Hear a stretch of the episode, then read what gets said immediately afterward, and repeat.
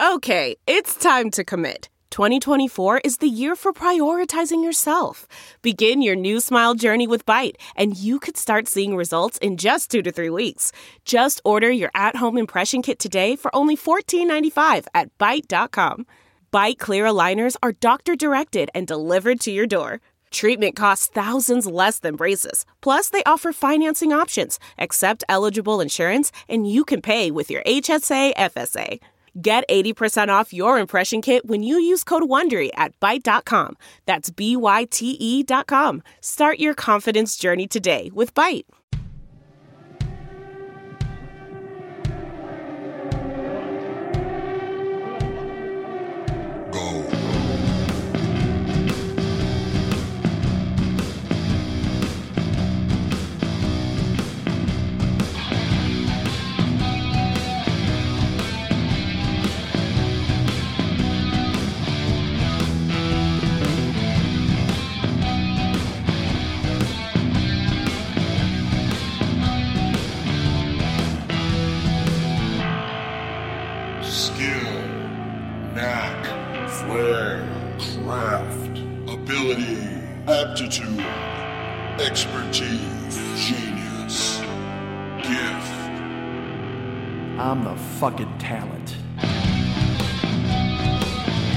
What's happening? Mike Schmidt, 40 year old boy podcast. How you doing out there? Good, I hope.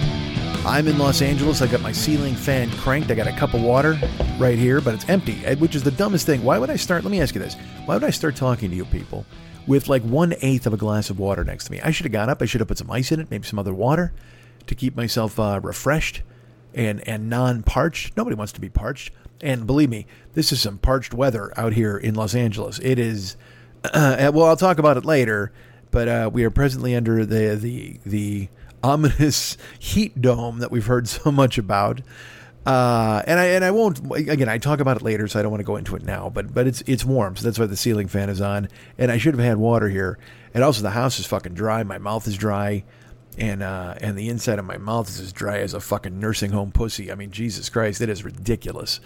Um, but you know what? That's because the air conditioning is on. There's nothing you can do about it. So hey, I want to go ahead and stay cool and uh, and calm and they've told me there are rolling blackouts. California sent me a text that says they may shut my power off at any time, even though I pay my bills. Seems weird, right?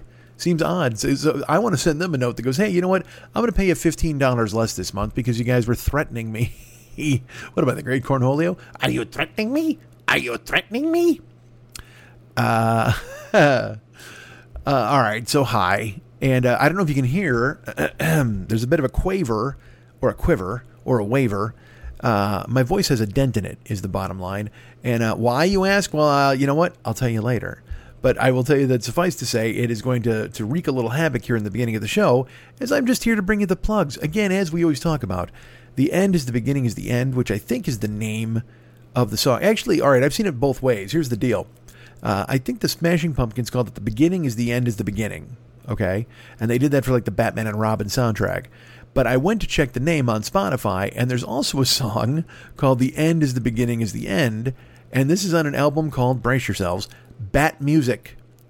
And I think it's just like some studio musicians. Of, What if we re-recorded all the fucking Batman songs and try to make five dollars? And then they did, and they put it in fucking Spotify. And uh, and I clicked on it. I gave them a click because their song is called "The End Is the Beginning Is the End." Okay, and it's the same song. So I'm like, are they just trying to queer the deal by messing up the titles and hoping they don't get found out? Like, I don't know who the, the villains are behind Bat Music. What if it's the Penguin? What if it's him? That nefarious jerk. Here's how he starts his crime wave. He starts redoing songs and changing the names. God damn you, Penguin, get off Spotify with your uh, ridiculous nonsense tapping in everybody's pockets, trying to steal money from good, hardworking musicians like the Smashing Pumpkins, who have spent some of their good, hardworking money on a wrestling promotion or at least Billy Corgan has. Billy Corgan owns the NWA, the National Wrestling Alliance, and uh, and they put on cards here and there. I don't think they're anything, uh, you know, all the time. Certainly, uh, they're no, they're no super popular WWE. They're no monstrously popular AEW. They're no NJPW. They're not even an MLW, quite frankly, and there's certainly no ROH. I'm just going to vomit letters at you and see what you do with them later. You're like, ROH, is this code? Is he a wind talker? Maybe Mike's a wind talker. Is he trying to get the Navajos a message? Uh, there is a good chance of that. Please play this for all your Navajo friends.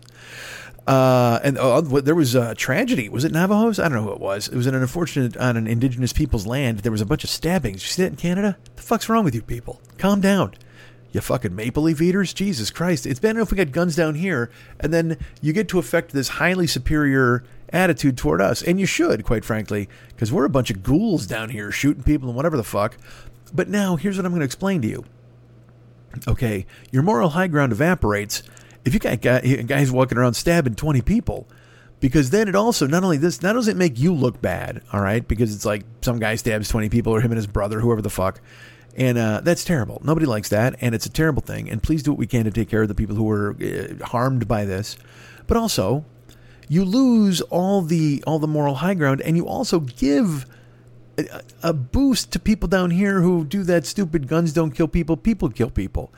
Because if a guy stabs 15 people in Canada, everybody goes, aha, see, a, a, good guy with a fucking tomahawk would have taken down that motherfucker or whatever. And if I had a gun, none of that would happen. You know, if Canada just had guns, you could shoot this knife idiot. And you're just, and again, all that does is it starts the outrage industry where it's like you just, as I've mentioned before, it's just the, and people just arguing and talking about nonsense constantly and it's just happening. And and you know what you're rooting for at that point? A stabbing. Perhaps a multiple stabbing. Once all the arguing starts all these people hiding behind their fucking fake names. All right nobody cares. I'm not going to talk about it. Stop. Uh my mouth is dry. Hold tight. Let's drink. Let's drink one eighth of this one eighth glass of water Oh yeah, I should have filled that up. Oh jeez, boy, I'll tell you what. That uh, if anything, that made it worse. Uh, that was like drinking a glass of dust. Nobody wants to drink a glass of dust, and I've done it here many times. I've told you before. I drink a glass of spiders, although plural would be really bad. I had one spider who landed in my throat. I told you about it a couple weeks ago. Nobody cares. All right, here's the deal. Because I have a dent in my voice, uh, let's just get to the plugs, shall we? Let's tell you some plugs. There's no reason to hold you hostage to this horrible fucking voice any for any longer than you need to be. uh, all right, let's. We'll tell you. Oh, oh, I'll tell you this real quick. Uh, no, I won't. I'll just do the plugs, Mike. What are you doing? Why do you get distracted? Uh, you know I'm part of the Misfit Toys Co-op. Are you aware of this? I think. I don't know. I haven't heard from these fucking people. But uh, it's and it's it's uh, let me watch your movie with you with Jonah Ray, and he's out there watching movies with everybody except me. Wouldn't you think there'd be some sort of crossover? Some sort of Misfit Toys crossover where I get a phone call from Jonah Ray's like, hey, Schmitty, let me watch my movie with you. Uh, and I'd be like, of course, television star Jonah Ray. Any rub I can get from you is welcomed. But that did not happen. But he is watching his movie with you. We're watching your movie with you, not my movie with me. Uh, and he's out there. Go listen to his podcast. Jonah Ray, Jen Kirkman, Todd Glass, Doug Benson, Jimmy Pardo, Garen Cockrell, Eliot Hochberg, Hochberg, Matt Belknap. All members of the Misfit Toys Co op uh, through certain shows. Never Not Funny clearly contains the gang, as I've, I've mentioned. Doug loves movies. Guess who's on that show? uh, even better, No Fun with Jen Kirkman. Boy, who do you think's on that show? What about the Todd Glass show? Out of those people I mentioned, who would you say is featured there? Uh, I would say it's your good friend Todd Glass, certainly on the Todd Glass show. He's very funny, extremely funny, just a great guy. Uh, Jen's super nice. Doug, all of these people are good people in addition to being quality entertainers. And that's why you should give them your attention. That's why you should put your head on a swivel and go ahead and there's something on my leg. Sorry. I feel like something was on my leg there. Uh, that's why you should listen to the shows. Download them right now. Go to wherever they have the finer podcasts that you like and enjoy and download it and tell yourself how much you love it. And then thank me, whether it be an electronic mail or you send me a text or tell me, a, give me a phone call and you say, hey, you know what, man, thanks for recommending those shows. And I said, you know what? I've been recommending those fucking shows for four years. And you're like, hey, I got to go because I didn't think you were going to turn aggressive on me this early in the phone call slash electronic mail. And I can't blame you for pow- taking a powder or bugging out, whatever you want to call it. Uh, and especially because I, if I start talking to you, you're like, and I sound like this, you're going to be like, that's not Mike. That doesn't sound like Mike's voice at all. And I can't blame you for thinking that because uh, my voice has a hitch and it's giddy up, which is not good for anybody. Never Not Funny, Doug Loves Movies, Todd Glass Show, No Fun with Jen Kirkman, Let Me Watch Your Movie with You with Jonah Ray. All of these are Misfit Toys co op shows. And also, hold on, yawning. Anxiety Bites with Jen Kirkman is out there too. Like I said, I don't know if that's part of the Misfit Toys co op, but I know it's Jen Kirkman, so it's got to be good. Check it out and love it. Go and listen to all these shows and download them now. Uh, you know, there's other shows I want to tell you about. If you're as long look, as long as you're out there podcast shopping, As long as you're saying to yourself, well, I got to load up my podcast queue. I've got to put six podcast bullets into this gun before I put it to my head and pull the fucking trigger. Fuck a Russian roulette. I'm going to fill it with six bullets. I'm, someone's going to shoot me in the head one of these fine shows. Uh, let's talk about The Paranoid Strain, a show you love, a show you can't contain yourself around, a show you would go ahead and rip the shirt off of if you ever saw it in public. That's how much you love it. Uh, the Paranoid Strain is an amazing show put together by our great friend, Fearful Jesuit. His lovely friend, Dana Unicorn, is along for the ride as well. And they're in the middle of their 20, possibly more part series about QAnon. And you get into Russia and investment bank. I look, it's just, it's. This goes straight to the top. Let, let me just go ahead and say that for you right now. This, this goes straight to the top. Uh, you want to check it out. It's there. It's waiting for you. It's waiting for you. Let me listen to your podcast with you with Jonah Ray. Uh, that's available right now. And he will listen to Fearful Jesuit and The Paranoid Strain, and you will all love it. And you will hear the dulcet tones of Fearful Jesuit that were recorded in a closet at a compound, and the Dana Unicorn, who uh, is a citizen of the world. No one knows where she is at any given time. She, fl- she flits to and fro. She floats like a wraith from over borders. She's borderless. She's a borderless woman uh, which is my favorite Fleetwood Mac song, by the way. Borderless woman, check it out. Why am I going to sing again when my throat's fucked? All right. Uh, the lovely and talented Fearful Jesuit puts out the Paranoid Strain. Go check it out. It's fantastic. Subscribe to it. Listen to all the shows, and uh, and hear a guy doing work I can't do. And I just he is editing. He is doing amazing things. He is taking out pauses. He is building he's world building, quite frankly, and I've done some of that on this show. But my Christ, when I hear the show, I'm like, how many fucking? Because I got to put this show together, right? And there'll be like, there'll be the theme song part, and then the talking part, and then maybe another talking part, and then possibly a break, and then like the closing music, and uh, and I hate it. I hate doing it. I'm like, I can't fucking build this shit. What the, who the fuck am I? Fucking Bob Jenga? Podcast Jenga?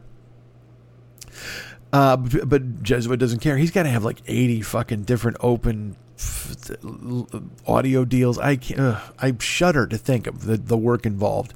Uh, and it comes through in every podcast. You hear it, it's amazing. He, he does such incredible work and he makes it sound effortless. Paranoid Strain with Fearful Jesuit available at the uh, iTunes podcast space, available on Spotify, possibly on Amazon. Uh, anywhere else you're going to find your podcasts, go ahead and check it out. Also, while you're there browsing, while you're looking for Misfit Toys co op shows, while you're looking for Paranoid Strain, why don't you give a day in court?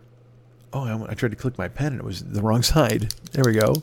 To uh, to the lovely and talented David Mex Hernandez and his podcast, the Phlegm Cat Podcast. It's available for you to listen to right now. Uh, he'll tell you uh, sordid tales of fishing, uh, amazing tales of golfing, and uh, uh, if you ever want to get in the mind of a genius, you want to listen to the Phlegm Cat podcast because this is a musical genius. He sings, he dances. I don't know if he dances on the podcast, but if he does, I can tell you this: you're not going to see it. You think to yourself, oh, I'll bet Mex is dancing. I'll, you know what? Do this. Whenever you listen to Mex's podcast, picture him just doing a fucking two step. Or maybe even a fucking Mex 2C. What if he busted that out? Oh, man, let's see him bust out the Mex 2C. I'd pay to see that my own self. Uh, the Phlegm Cat podcast. Now, that's four words. The Phlegm Cat Podcast is available also in the iTunes Store, available wherever you get your fantastic uh, podcasts. And that's P H L E G M Cat Podcast, available for you to check out. And like I said, there's there's singing, there's characters, uh, there's storytelling. It is a he's another guy who does a million different things at once. That I just I'm just like holy Christ.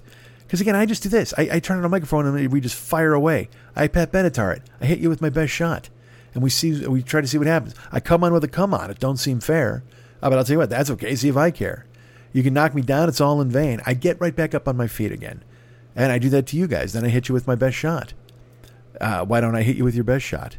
No, my best shot. I'll fire away. All right, so uh, go listen to Mex. He's fucking amazing. Also, if you want to go to his Facebook page, that's a good plan. Go to David uh, Mex Hernandez, facebook.com slash David Mex Hernandez. Become his friend on there. Uh, he's got the uh, Phlegm Cat Podcast uh, fan club, which is available also on, on Facebook. And if you want to hire him to do artwork, I believe he's still doing that, man. You want to check him out and get him and doing some artwork for you, some amazing stuff. Christmas is coming up. You know what else is coming up? Spooktember or Spooktober. Spooktember's already here. You can put spook in front of anything.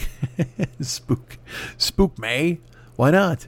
Um, the point is, with Halloween upon us and Christmas just around the corner, why not start thinking about the artwork for the person that you love the most in your life? And let's let's also break it down. Is that person me? Please say it's me. I need love. I need it bad. I just made up a song. Uh, good. I just looked at the. I made a big blue cloud on Audacity. I'm sorry, I blew your ears out there with my my dulcet tones. Uh, this should be edited out. You know who I'm going to call? Fearful Jesuit. He's very good at that. He's quite the editor and builder. Uh, me, I just yammer. Um, so go to facebook.com, facebook.com slash, my mouth, my tongue is sticking on the roof of my mouth. My voice, my fucking mouth is a war zone. Uh, if go to facebook.com slash David Mex Hernandez, that's our guy. And I hire him to do some artwork for you for Christmas. If you want him to paint you as a, a Charlie in the box, he can do that. I, don't, I can't even do that voice now, can I? Nobody wants a Charlie in the box. You can even hear my voice. I can't put it together there, even. you know, for a guy who uses his voice to quote unquote make a living, I sure am careless with it. Uh, but that's just me. All right. Uh, so, Paranoid Strain and the Phlegm Cat podcast available wherever you want to go ahead and find podcasts. Go and download them now, and then also hire David to do all of your artwork for you because he is a busy man, but he's not too busy to do your goddamn artwork. So, don't even think you're bothering him. Who among you wants to hire me to do a cameo? Boy, I, I can tell you what, after the past like fucking 10 minutes or whatever the fuck, I, I, however time long this has been, I can't imagine you want to hire me to do a cameo. But if you do, if somehow you got to go ahead and put me into a cameo. You can do just that. Uh, I'll look. I'll tell you I love you. I'll tell you I hate you. I'll drink a whiskey drink. I'll drink a lager drink. I'll do whatever you got to do. I'll be uh, cantoning the night away. Is it drinking the night away? Drinking the night away. I don't know the words of that song. Uh, I do know this, and I will tell you this, and I, I lived by this credo long before this song came out. I get knocked down and I get up again. You ain't never going to keep me down. I'll drink a whiskey drink. I'll drink a lager drink. I'll drink a vodka drink. I'll drink a, a cider drink. Am I right? I might be right about those. Vodka and cider might be the next two. Look at me remembering part of this song. Uh, I would walk 500 miles to remember that song. I know it's a different band. One is the Proclaimers, one is Chumbawamba, one wears glasses, one steals things. I know. Although the Proclaimers could also be thieves. I have no idea if they're stealing things from stores. That was Chumbawamba's whole deal. Like Chumbawamba had that fucking hit with, you know, they're like, we get knocked down, we get never gonna keep. Okay, great. And then it turns out they're like anarchists and like steal our album. We don't want to make any money ever. It's like, wow, Chumba, Chumba, you need to talk to Wumba. That's what that's what I'm gonna say right now. Sorry, that made me laugh. Uh, Chumba needs to sit down with Wumba and have a conversation right now because you know what? Chumba Chumba's like, look, man, we got to make some money here, and Wumba's like, fuck you, dude. Anarchy, man, in the UK, steal this album. And Chumba's like, yeah, that's all great.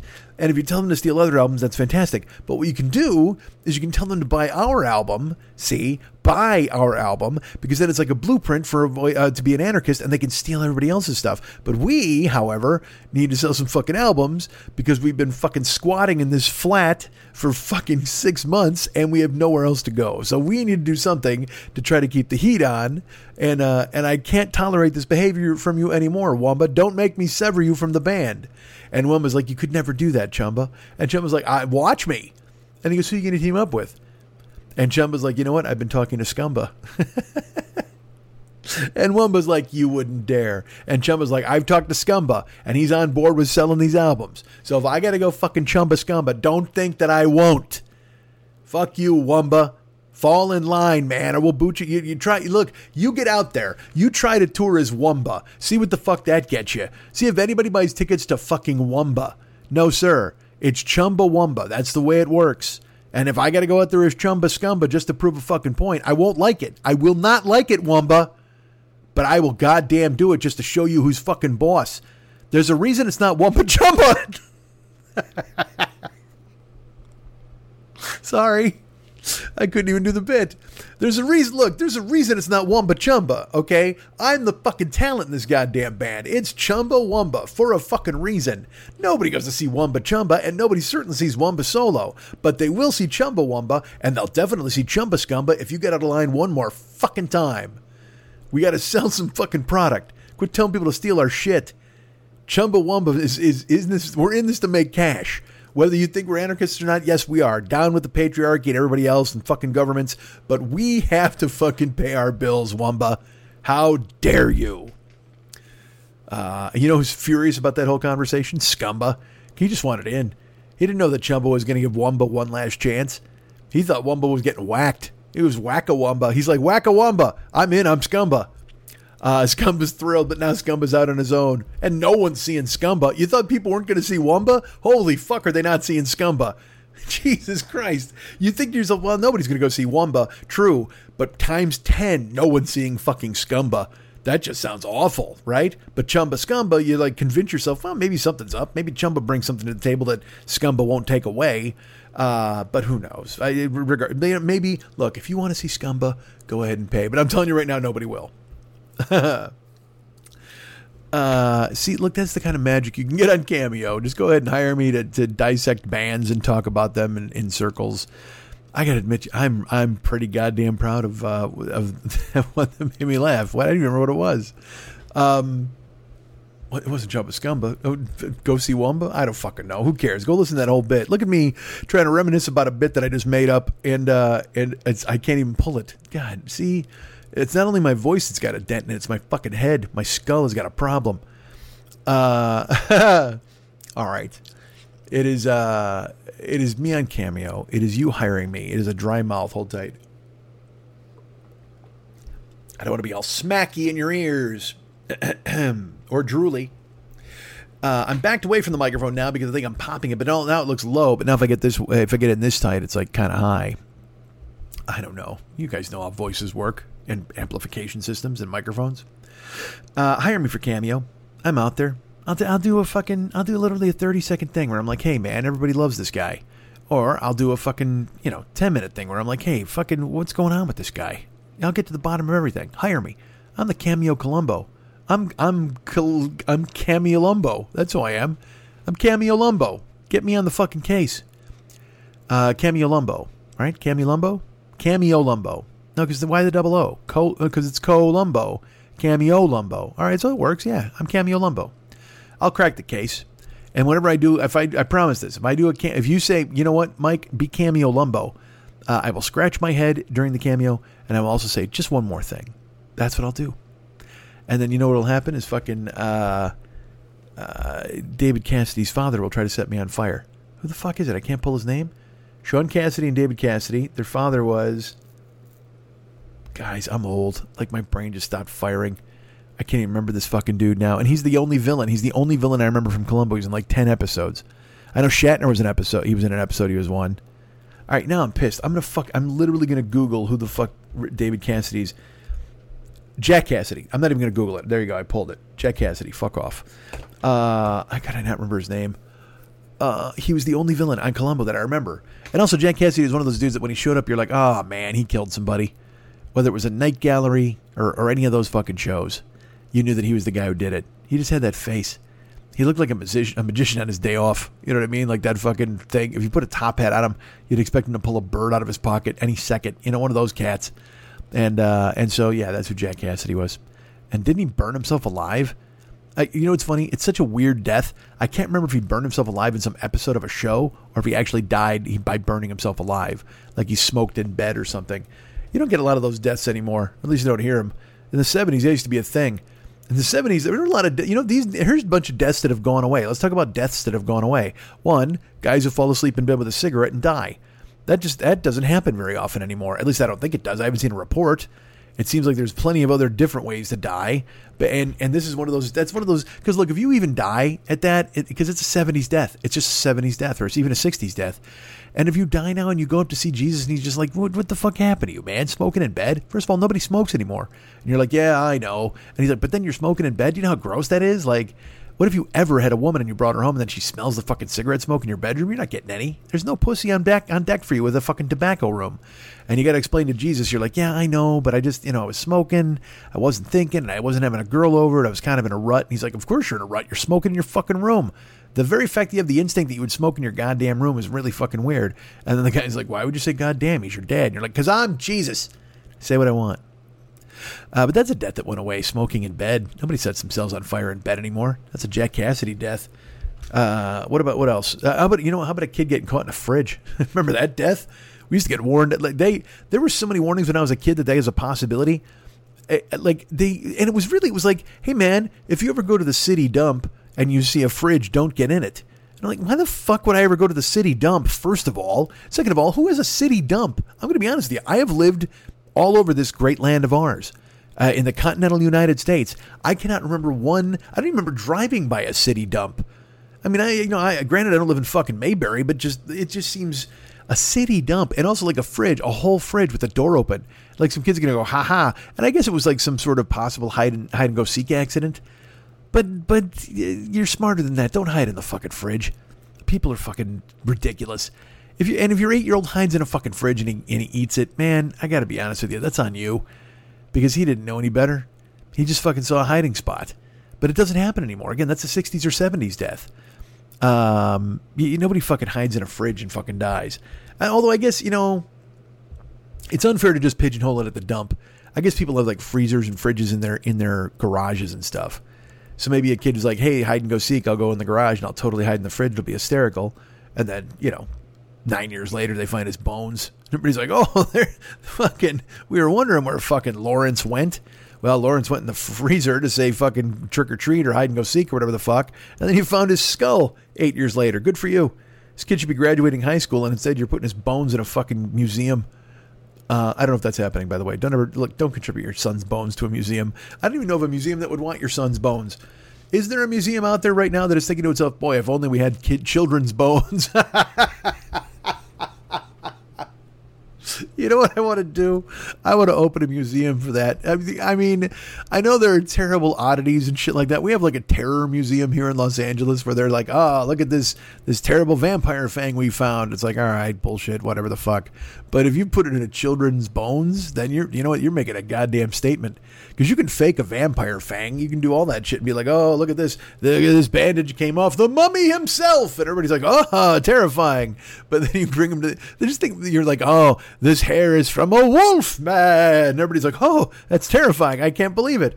And they're like, "Here is Dracula's fang. Oh, a vampire fang. Unbelievable. This is these are all very scary. These scales came off the creature from the Black Lagoon." And everybody's like, "Oh my gosh, it's it's so unbelievably scary. This is a horrible place." And here are the indiscriminate bones of a child. I'm sorry? These are the bones of a child who died in a freezer. They found him eight years later. This is the skull of Lawrence, a boy, the last boy on earth to ever die in a fridge. And everybody's like, that's fucking dark, man. And he's like, yes, but you saw Wolfman and Vampire, everything was fine. And you're like, yes, but this is a real kid. This is Lawrence the Freezer Boy. That's not fucking good for any of us. You get, look, because you can fake a mummy bandage, you can fake a vampire fang, and you can even fake some Wolfman hair. But holy fuck, you can't fucking fake a kid's skeleton. Nobody can fake a child's skull found in a refrigerator, you fucking goof. And he's like, "Oh, but but look how terrifying it is!" And you're like, "Yeah, we're getting out of here, and we would like refunds, please." No refunds. Oh, because uh, that's the only thing scarier to the proprietor of that museum than a children's bones would be the idea of refunding anyone who went through the museum. You got to figure he refunds everybody, right? I mean, because you see the vampire room, the mummy room, the wolfman room, and then you get to the children's bones room, and you're like, "What the fuck? I want my money back." Um, but then your greedy eyes have already absorbed vampire and wolfman and mummy uh, knowledge, so you don't get a refund. Fuck you. That's what I say. How dare you? How dare you insist upon a refund from seeing a child's skull? You think it's his fault this kid climbed in the fridge and died, and then this fucking weird family didn't find him for nine years and then sold his bones to a museum? Absolutely not. This guy's just trying to make a buck. This guy's just trying, and you know what? You didn't care when it was like a vampire. Who who are you to decide whose bones should be displayed, whose fangs should be displayed? Hire me for Cameo. These are the things I will get to the bottom of. I will talk about them for you and yours. I will go ahead and peel the onion on anything you'd like. Children dying in refrigerators. Jack Cassidy dying in his sleep, setting himself on fire. Anybody else dying in their sleep, setting themselves on fire. I will I will fucking get to the bottom of all of it. Why? Because I'm Cameo Lumbo. Hire me now. It's uh, it's twenty bucks to you, fifteen to me, and then five to the Cameo people who literally came up with an idea to connect people via phone, and uh, and are are billionaires now, and they're good because I actually know the guy. Uh, the guy who started Cameo is friends of a friend, and that's the only reason I'm on Cameo because they would have never ever fucking put me on the service because I'm a nobody. Uh, I was on because you know, I was on ground floor when it was literally, you know, it was that you you can get cameos from me and I think Louis C.K. and uh, and the Bones of Lawrence, the Fridge Kid. I mean, literally, that was all. That was the first three people on Cameo, uh, and then of course they got Brett Favre and all these other famous people, and so now I got pushed way down the ladder, which is fine. I totally understand it. Uh, but my point is, I'm glad that I got in on the ground floor because if I had fucking tried to get in, uh, you know, now they'd be like, "Fuck you, we don't know who you are." What? Are you, who are you? Sometimes podcaster Mike Schmidt? Sorry, couldn't possibly put you on the list. And that would deprive you, fine folks, of what of Cameo Lumbo. You don't want that. You want Cameo Lumbo in your life, don't you? Don't you want me stepping up and giving you the Cameo Lumbo business? I think you do. I think you do. I think you do. I think you let me watch your movie with you. Every week I will come up with a different theme song for Jonah Ray. Even for a show that I have not heard one word or musical note out of. I don't even know if it exists. I know I, I got an edict years ago that that was a show to be plugged, and so now I continue to plug it. But it could be a ghost show because Jonah's famous. Like Jonah could have like pitched two TV shows in the interval and sold them, and now he's show running them both, and he's not doing this ridiculous podcast. Who knows? Maybe he is, maybe he isn't. But I don't know. You know why? Because I don't get invited to the Misfit Toys co-op meetings the shareholders meetings, whatever the fuck they're having. And, and I'm not saying that in some regretful way, like boo hoo. I'm just saying, like, why would I? I'm fucking nobody. They, they, they let the brain trust get it done and let the bodies hit the floor. That's what Drowning Pool said. One of us said, let the brain trust get it done. One of us said, let the bodies hit the floor. You got to determine which one is me, which one is Drowning Pool. Uh, it's a much different song, by the way. If if Drowning Pool says, uh, "Let the let the brain trust get it, let the brain trust get it done, let the brain trust get it done, let the brain trust get it done, let the brain trust get it done." Do you think they're in the Misfit Toys co-op? I don't think they are. I think they're well. The career got fucking squashed by Muhammad Atta and his boys. Fucking 9/11 killed Drowning Pool in the crib terrible. They were just like, look at us, we got a hit with bodies. And then out of nowhere, bodies were actually hitting the floor. And they, they were fucking, they were so pumped. They woke up. I'm sure, you know what's funny? I'm sure when it first happened, and they were they didn't even think about it. 9 11's a tragedy. They're like, what the fuck? Uh, this is terrible. I think I know a guy who works in that restaurant. You know, the typical stuff we all went through. But then Drowning Pool's like, uh, oh man, they're sitting around watching it together because that's Drowning Pool hung out together, probably on a bus somewhere. And uh, that guy's like, "Oh fuck, man! You know what? That's just got to be rough. Think about all those bodies hitting the floor." and there's just silence in the bus, and some guy. For at first, I'm sure one of them went, "This is actually good for us, believe it or not." Like they thought they thought it was going to be the anthem or something. Like they thought, no, they, they and we probably thought it was very metal hey man, we got a song called Bodies Hitting the Floor, and then Bodies Are Hitting the Floor. This is we're gonna get swept up in this, and it's gonna be awesome. People are gonna carry us on their shoulders and want us to sing this as an anthem of sort, some sort of rebellion against the people who did this. Uh, not realizing that nobody wanted to turn on the radio and wanted to be reminded of people swan diving off the fucking 58th floor and landing on their fucking heads by drowning pools screaming into a microphone. Uh, uh, let the bodies hit the floor. Let the bodies hit the floor. Let bodies hit the floor. Let the bodies hit the floor. I can't do it. I, I get a dent in my voice. You'll hear why later. I'll explain. Everything will be explained later. Uh, but you know, for, when it first happened, Drowning Pool was like, this actually, you know what? This could be good for us. They had some sleazy manager who came in and he's like, guys, look, lay low. But this could actually turn out okay if there's some sort of tribute concert, perhaps they'll have us play it. And it's like, no. Or, or Drowning Pool, or we go this route, uh, you disband and uh, never play live again. How about that? How about we forget you? How about you become a footnote in the in the pre 9/11 history? How about that? Because goddamn, like I said, they thought they were just fucking killing it. Because that song was getting a huge airplay. I bought the album for fuck's sake. Uh, and then then the fucking 9/11 happens. They're just like, ah, you know, this is probably, I mean, not as bad as what happened with the coup. You know, the coup, uh, Boots Riley's band, the fucking coup. You know this. Google it if you don't know it already. Google it. The coup had an album out, uh, and I, I don't want to mix up the lore. Like, I don't think it was released on 9/11 it might have been released like two weeks earlier or was going to be released two weeks later, something like that. But the cover of the album had the band blowing up the World Trade Center. just fucking like one of them flipping a switch. And then they were because the coup, by the way, the coup made some jams. You should fucking you should find them and listen to them because they're so goddamn good.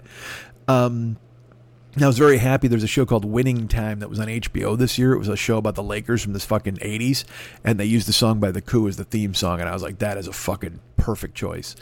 Uh, but the coup, you know, they had the fucking nine, they had to take it off the shelves. Like the coup, and Boots Riley's done fine because if you haven't seen Sorry to Bother You, you should check it out because it's a fucking brilliant movie. Sorry to Bother You was so goddamn good. Um, but he rebounded nicely. But I mean, you know, I don't know if the other guy in the coup or the other two people are like, "Hey, Boots, you want to, you know, can we? What about a little something for the effort?" And he's just like, "Hey, man, I got to go make some awesome movies. You guys sit here and deal with that World Trade Center album cover fallout because I am out the door." Uh, it was a tough time for all of us during 9 11. In fact, uh, my album, uh, which was called uh, Swan Dive from the Restaurant uh, and Other Ditties, that's what it was called Swan Dive from the Restaurant and Other Ditties. And uh, it was a picture of me in one of those old time bathing costumes on top of the World Trade Center, looking like I was about to dive off. So it, it, I, I never got the chance to release it, but I certainly still have it on deck. You never know. When will it be time? When will it be time? We've all, we've all, it's been 21 years. I figure on the 25th anniversary, that's when it'll be time to put out Swan Diving from the Restaurant and other ditties. That, please mark your calendars. In 2026, on 9 11 2026, I'll put out that album that was meant to hear. And wait till you hear the dated references in 2001. Holy fuck, you're not going to believe what I say about the presidency of George Bush. Oh my God. Hold on fucking yawns and dry mouth. What a fucking weird. All right, I just drank the last of my water. I got to finish this up. my mouth is under attack. Uh, all right, so look, this is enough tomfoolery. Hire me for Cameo. I'm out there. You know you want to. Look, if you just want to send me money indiscriminately, and I know this sounds ridiculous, uh, go to MikeSchmidtComedy.com. In the upper right hand corner, there's a uh, horn boy. You can click on that and send me some dough. Send me a one time shot. You can subscribe monthly whatever you want to do, man. I'm not about to get in the way of, of, of you showing yourself or showing me some affection or showing me some financial recompense. That would be fantastic. Thank you for thinking of me. And also, do you know this? I have a, a Patreon. Patreon.com slash Mike40YOB. Patreon.com slash Mike40YOB. I'm out there now. And uh, and you can, if you want to subscribe, you can. That's pretty cool. Uh, you know, the recent unpleasantness has seen a lot of people uh, turn tail and run, and I don't blame them, quite frankly. Uh, but if you'd like to step into the void, you can go ahead and do that if you want to. And and if you even don't want to, I understand that too. And if you want to say to yourself, "Well, Mike, why would you even bring it up if you're going to tell us you don't you understand if we don't do it?" Look, man, I got a piece of paper in front of me with these things listed. It's right here. Can you hear it? Oh, oh no! I just shook the paper, and the words "Let me watch your movie with you, Jonah Ray" fell off. They've spilled all over the floor like alphabet soup. I hope I can remember it next week. I hope I can remember to plug it. Uh, so Cameo Lumbo is at bookcameo.com or put the app on your phone. Patreon.com slash Mike40YLB. Go ahead and check it out. Get in there and give me some uh, time of day. That would be good. I need time of day. My pen works. Uh, also, did you know I have a. What else do I have? I got a TV channel. I got two of them, actually. YouTube.com slash the 40 year old boy. YouTube.com slash the 40 year old boy. There's uh, videos. There's old, ancient fucking stand up clips that you'll have to blow the dust off if you want to go ahead and check them out. And uh, you don't really want to, probably, but they're there. And all the old episodes of this podcast are out there lurking. Our good friend Sal goes and listens to them and then he comments on Facebook. Uh, he'll write stuff. Hold on. Oh, I'm sorry. My throat made a noise there. I apologize. I don't know what's happening. And so, again, uh, my whole upper GI is having some issues right now. And by upper GI, I mean I have an old fucking soldier sitting on my sh- shoulders. Soldier, soldier, shoulders? I couldn't even say it. Uh, that's my upper GI. I have an old, I have Beetle Bailey sitting on my shoulders. Um, what YouTube? Yeah, YouTube.com slash the 40 year old boy. Uh, there's older podcasts, and if you want to go listen and comment, you can do that. And if you don't, that's fine too. I don't want to get in your way. Look, man, I don't want to stand in the way of whatever it is you want to do. You can do whatever you want to do. I feel it. I feel it in my bones. I do not feel it in Lawrence's bones. That poor kid. Uh, Twitch.tv slash the 40 year old boy. Well, I'm on there. Did you know that? I'm on twitch.tv, the 40 year old boy. I was not on there yesterday, uh, Wednesday, because uh, here's the deal. Like, I look, man, I don't know fucking anything. I don't know how to fix stuff. I'm not a tech guy. When I put this show together, I know how to put the show together because Lily wrote me a, a, piece of paper once. And so I, I, have it. Sometimes, I mean, I memorize everything now. Clearly, I'm not a fucking goon. Uh, but at the same time, I find myself going, all right, I should do this, I should do that. I got to remember. But uh, but with the Twitch, occasionally my computer will just go on the fritz. Uh, and and I get I get no idea how to fix it, as indicated by the fact that I'm using phrases like "on the fritz." I, I, if I'm saying that, I clearly have no idea what's happening, uh, and that's what happened yesterday. It, I, I had been leaving my PlayStation on because it was finally working and I was fine. So the last month, I haven't even turned it off. I'll I'll go to I'll let it go to sleep, but then it wakes up, and uh, and it's a clear picture because sometimes the picture's too dark. Sometimes, sometimes there's no sound, and I and here's the thing, like. I don't even know why the fuck this is the case. Like I can't fix it. When it happens, it is so frustrating because I look stupid, and I don't like looking stupid. And I people are watching me as I try to fucking fix it, and I'm like, what is happening here?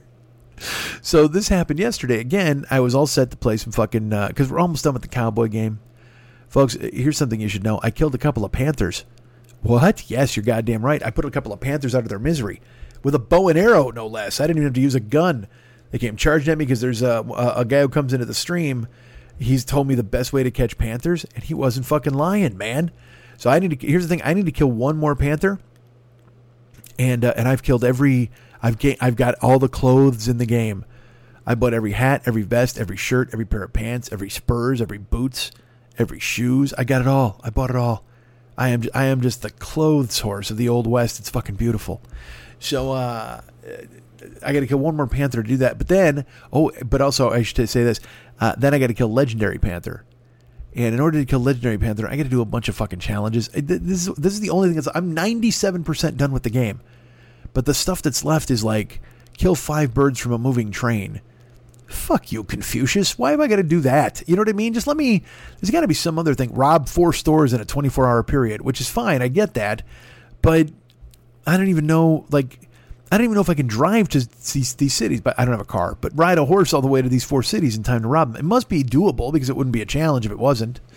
Uh, and then there's one I got to lasso a guy and drag him 3,000 feet, which is fine. I could do that. But I've been trying to do it, and for some reason it doesn't work. I lasso the guy, I drag him, I drag him, I drag him, then I don't get credit for it. What the fuck, man? How do you expect me to figure this out, Western game? However, if you would like to come over and watch me do that sort of thing, you can go to twitch.tv slash the 40 year old boy. And uh, if I can somehow get the game working again, if there's any way I can go back to streaming, which I will, hopefully today, which is Thursday, uh, when you're hearing this anyway, uh, it'll be, you know, you'll know and I'll be there and I'll be, I'm there at like four o'clock usually. Uh, but go and follow. See, that's the thing. If you go to twitch.tv slash the 40 year old boy, follow the channel. Costs you fucking nothing. Go to the YouTube channel. Follow there. Subscribe. It costs you nothing. Now, if you subscribe on Twitch, it costs you money. But, yawning fuck. Uh, but not much money. And also, you can use your Amazon Prime and give me five bucks of Bezos money. Let's do that. Let's take that fucking guy down. Uh, all right, twitch.tv slash the 40 year old boy, youtube.com slash the 40 year old boy. Uh, and Cameo Lumbo at bookcameo.com, patreon.com slash Mike40YLB, the Misfit Toys Co op. Look at me just running down plugs. Why? I have a dry mouth. I got to get out of here. I got to go ahead and, uh, uh, and, and bring you um, some magic. No, that seems weird. All right, so here's the deal. Uh, I was able to talk to our beautiful friend Lily, and you're going to hear that uh, coming up here. Thank you guys, all of you. You're going to hear this also, but I want to thank you guys for stepping up. Everybody who uh, contributed to Lily's Kickstarter. You're fucking amazing people. The very fact that anybody gave $1 is the best, but a lot of you closed the deal in, in amazing ways. Our great friend Jeremy really stepped up. A lot of you did. Uh, KC, uh, just so cool. You're all very, very kind and super nice to help out uh, Lily. And uh, we'll talk more about it here coming up. But uh, please remember to check out all the shows I just told you about. Please remember that uh, I have my channels to go ahead and subscribe to. If you can do that, that'd be great. And book me on Cameo. And uh, yeah, there you go. So uh, I, I, I'm I'm just glad that you guys are sticking around. And my mouth now tastes like a fucking desert. So I'm gonna go. Uh, all right, enjoy me and Lily. Thanks.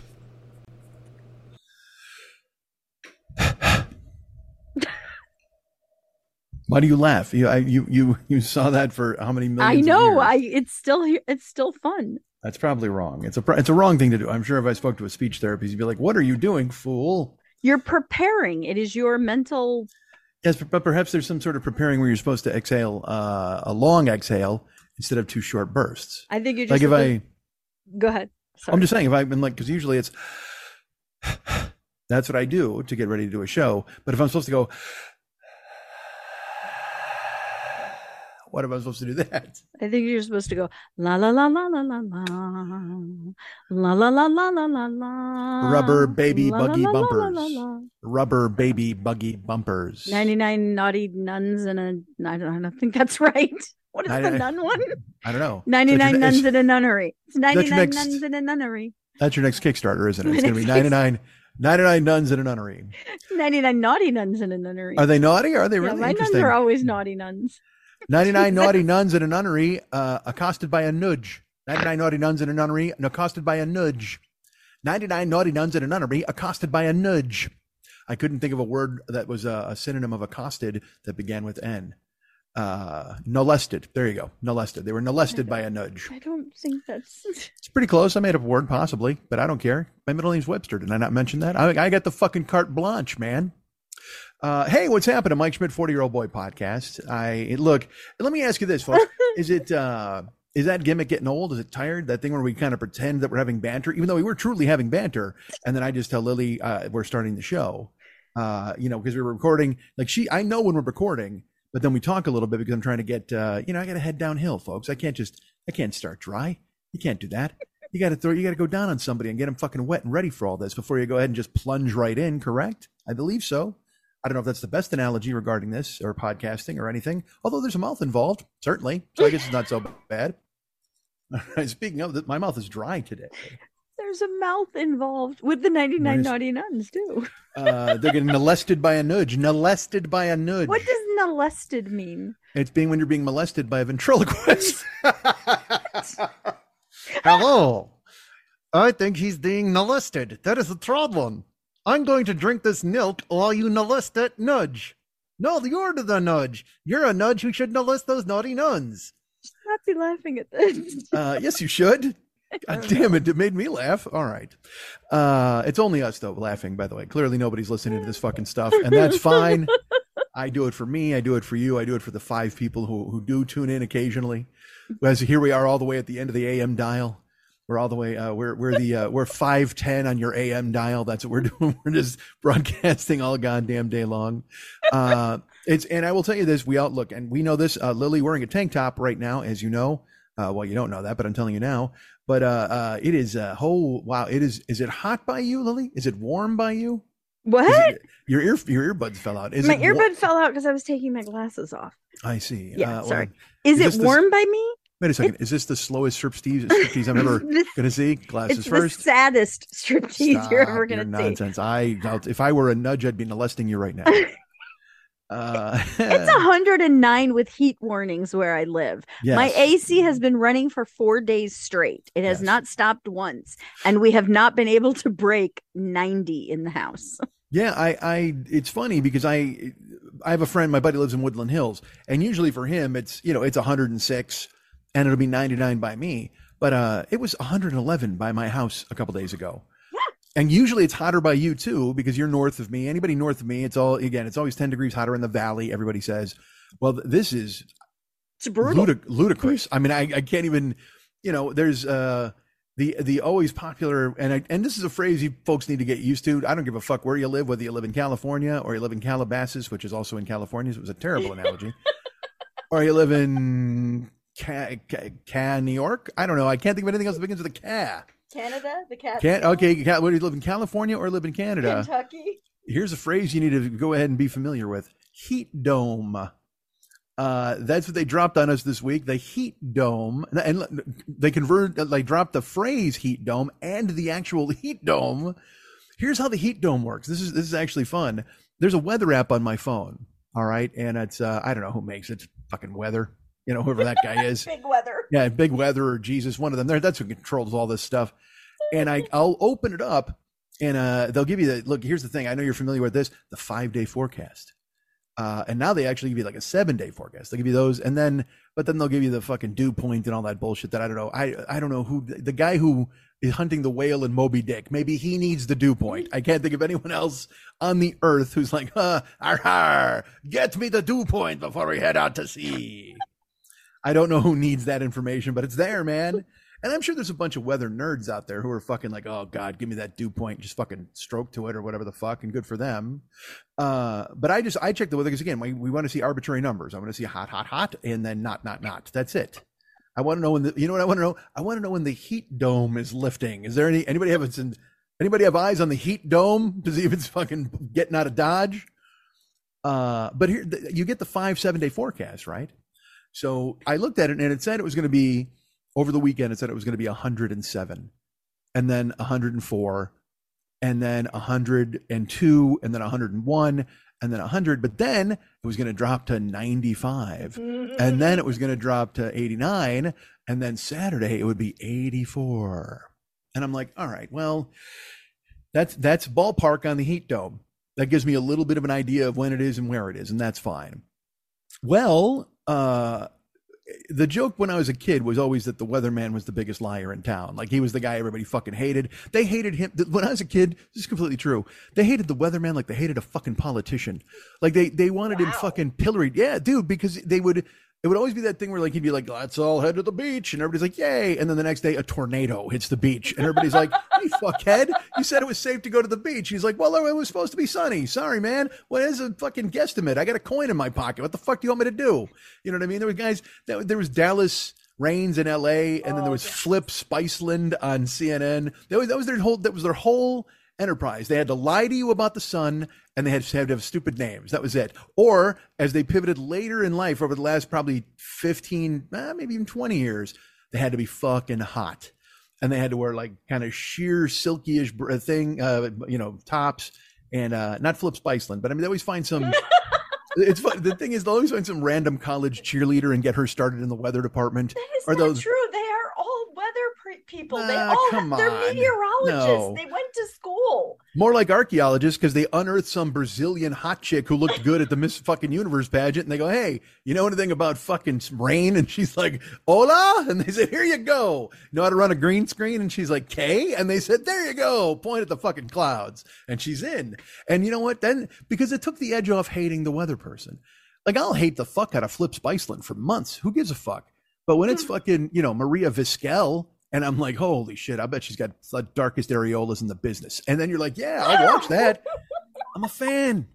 Look, man, we talked about this when Lindsay Lohan's nipples were unveiled to the world, and I was so disappointed, and I shouldn't be, quite frankly, because I'm a fucking huge disappointment. But they were the pinkest and the like. Her, her fucking tits look like color by numbers, like fucking fill in the. You know what I mean? Like if if Lindsay Lohan's tits came on a fucking Denny's placemat, you'd have to color in the nipples instantly to find out what they were.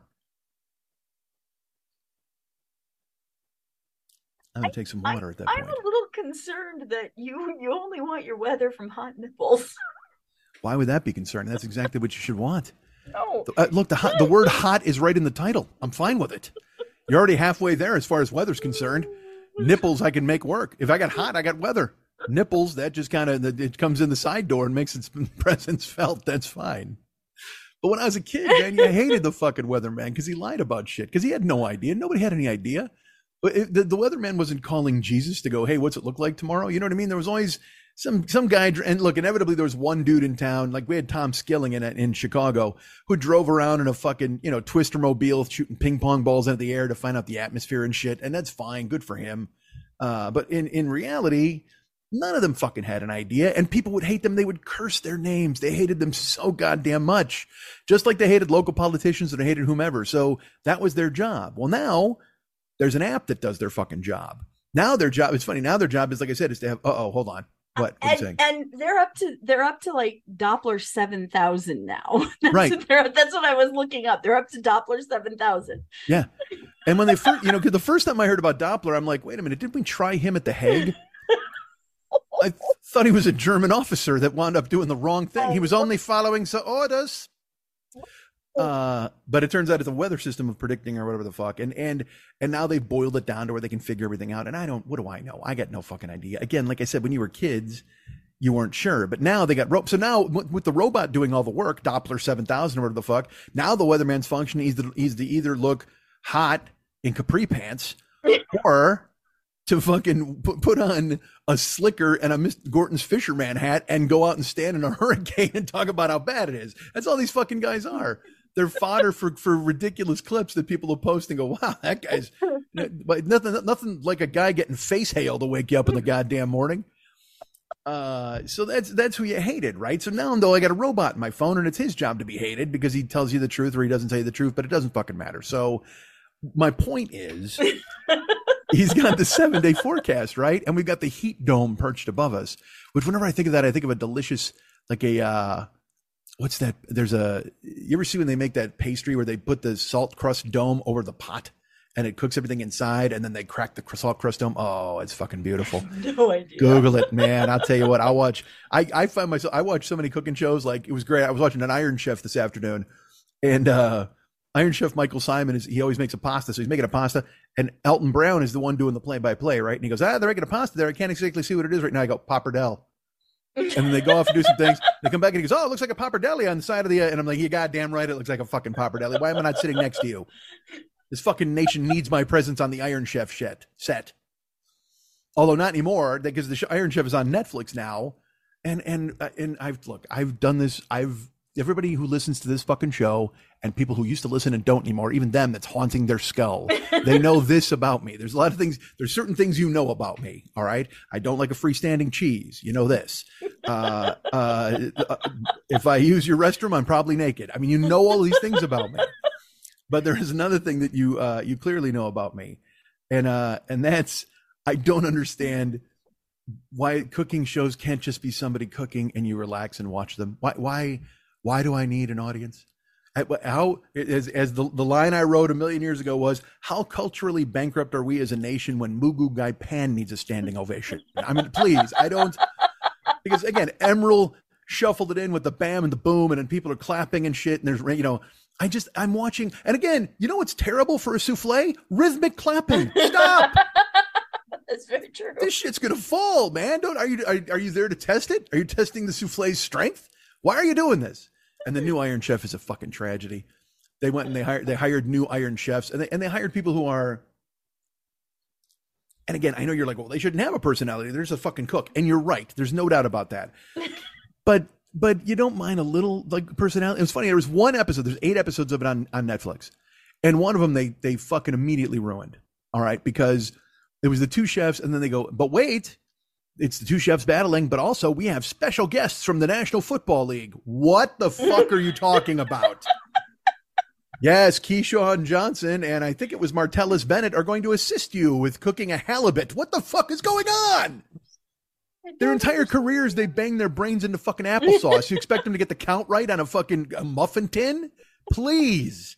But that's who's there. Because I don't, I don't need celebrities. I don't even, I don't even need celebrity chefs. You can get, that's why Chopped works. You could get, you got three fucking Chopped idiots who are fucking nobodies, who are all line cooks who want to be somebodies. And then they're like, hey man, why don't you make gravy out of an old boot and fucking river water? And like, I can do it in 30 minutes. That's fucking beautiful. That's a cooking show. I don't understand how they're nobodies who want to be somebodies, but we don't need celebrities. What do you think somebodies are? But they're trying to get to be somebody's. That's what I'm saying. In the beginning, they're nobodies. Just give me a show of nobody's cooking. I'm. It's so relaxing. Give me a show of people who can cook and have Yes. fun. That's what I want. I Why does agree. it have to be a competition? Have you ever seen those? Well, because the show's a competition. All right. Why does it have to be a? Why does everything have to be a competition? Not everything does. That's an American thing. But also, like, but you also can't have a show that's like. Do you ever see that fucking? What's that show where is it? Jack Para talks to you or whatever the fuck. It's some gentle guy who's like, "Hey, everybody." He's like a new Mister Rogers. I don't even remember what the fuck his name is, but he's everybody loves him. They it's like, oh my god, he's so gentle and it's so fun and he's such a nice guy. And I'm just like, oh, I fucking hate. I would bite that guy if I saw him just to see what he did. just just to see what he fucking could. I I, I would want to get a rise out of that fucking guy. Quit with your Zen fucking. You know, he, no one needed sleepy time tea to talk. All right, I don't fucking need this guy to walk around with his gentleness and be like a wraith of comforting. I don't fucking want that. Go eh, list and, and again, don't also be terrible. All right, we we need to lose the terrible people, but also we can't go the other way. You can't you can't be. Nobody wants fucking baby hmm. bear's porridge to be a human being. All right, nobody wants it to be just right. Fuck all that. You got to have a little spice. You got to have a little of this, and that's fine. There's, it, it's a mix 'em up. But nobody can just be super nice all the time or gentle. Because except Mr. Rogers, he's it. He's grandfathered in. That guy fucking did it. He set the template. Nobody else should go. I'm going to pick up, you know, the pick up the the torch of happiness from fucking Mr. Rogers. Fuck that, man. The torch of happy. Whatever the fuck he had, I don't know. But just all these people, they do it. They're just like, oh, this is what I need to do. I'm going to be a nice guy. Fuck you, being a nice guy. Look around. Look a fucking round. The last president stole nuclear secrets, and they found the empty folder at his house. Don't tell me you got to be a nice guy. Shit's going off the rails. And but then at the same time, sometimes it's comforting to see a nice guy. You're like, all right, I'll go ahead and check that nice guy out, but not that particular nice guy. Other nice guys. Ah, what the fuck? Drives me crazy. Drives me crazy. I don't understand it. When was the last time you cooked? Boy, that's that's a that's a question. I got a new stove, right? I told you I got the new stove. Yeah. So, but when was the Um, last time you actually cooked? Well, truth be told, uh, well, this isn't real cooking though. I didn't. The last time I cooked, honestly, was when I was dating. I was dating uh, a girl from New Jersey, uh, and she was out here for like a week just before the pandemic. And we made because I was at the time I was really hardcore working out. I lost sixty pounds in two months. It was the year of I will, 2020. Yes. hello a pandemic ruining everything and so i was going to do so from from january 1st until february i think it was 22nd i lost 60 pounds in seven weeks because i was working out hard i went from 360 to 300 i was working out and fucking i was running four miles sometimes four miles a day like and in addition to lifting three times a week it was fucking awesome and i was i was fucking ready i was going to ireland i was going to record a cd uh, I had shows scheduled. I was fucking ready to do this, man. And then, how you doing? My name's COVID nineteen. A bat fucking drooled into somebody's fucking porridge, and everybody went to fucking sleep. Fucking bat stole two years of my life. You fucking dick. Terrible. Fucking China and their bats locked up. Yeah, they got other people under lockdown. Lock up the bats. That was the fucking issue. Did you see that thing the other day where China was marching people through the streets with like signs around their neck? No. when everybody's like, you know, China doesn't seem like it'd be half bad. They've got Huawei phones, and you're like, all right, hold on a second.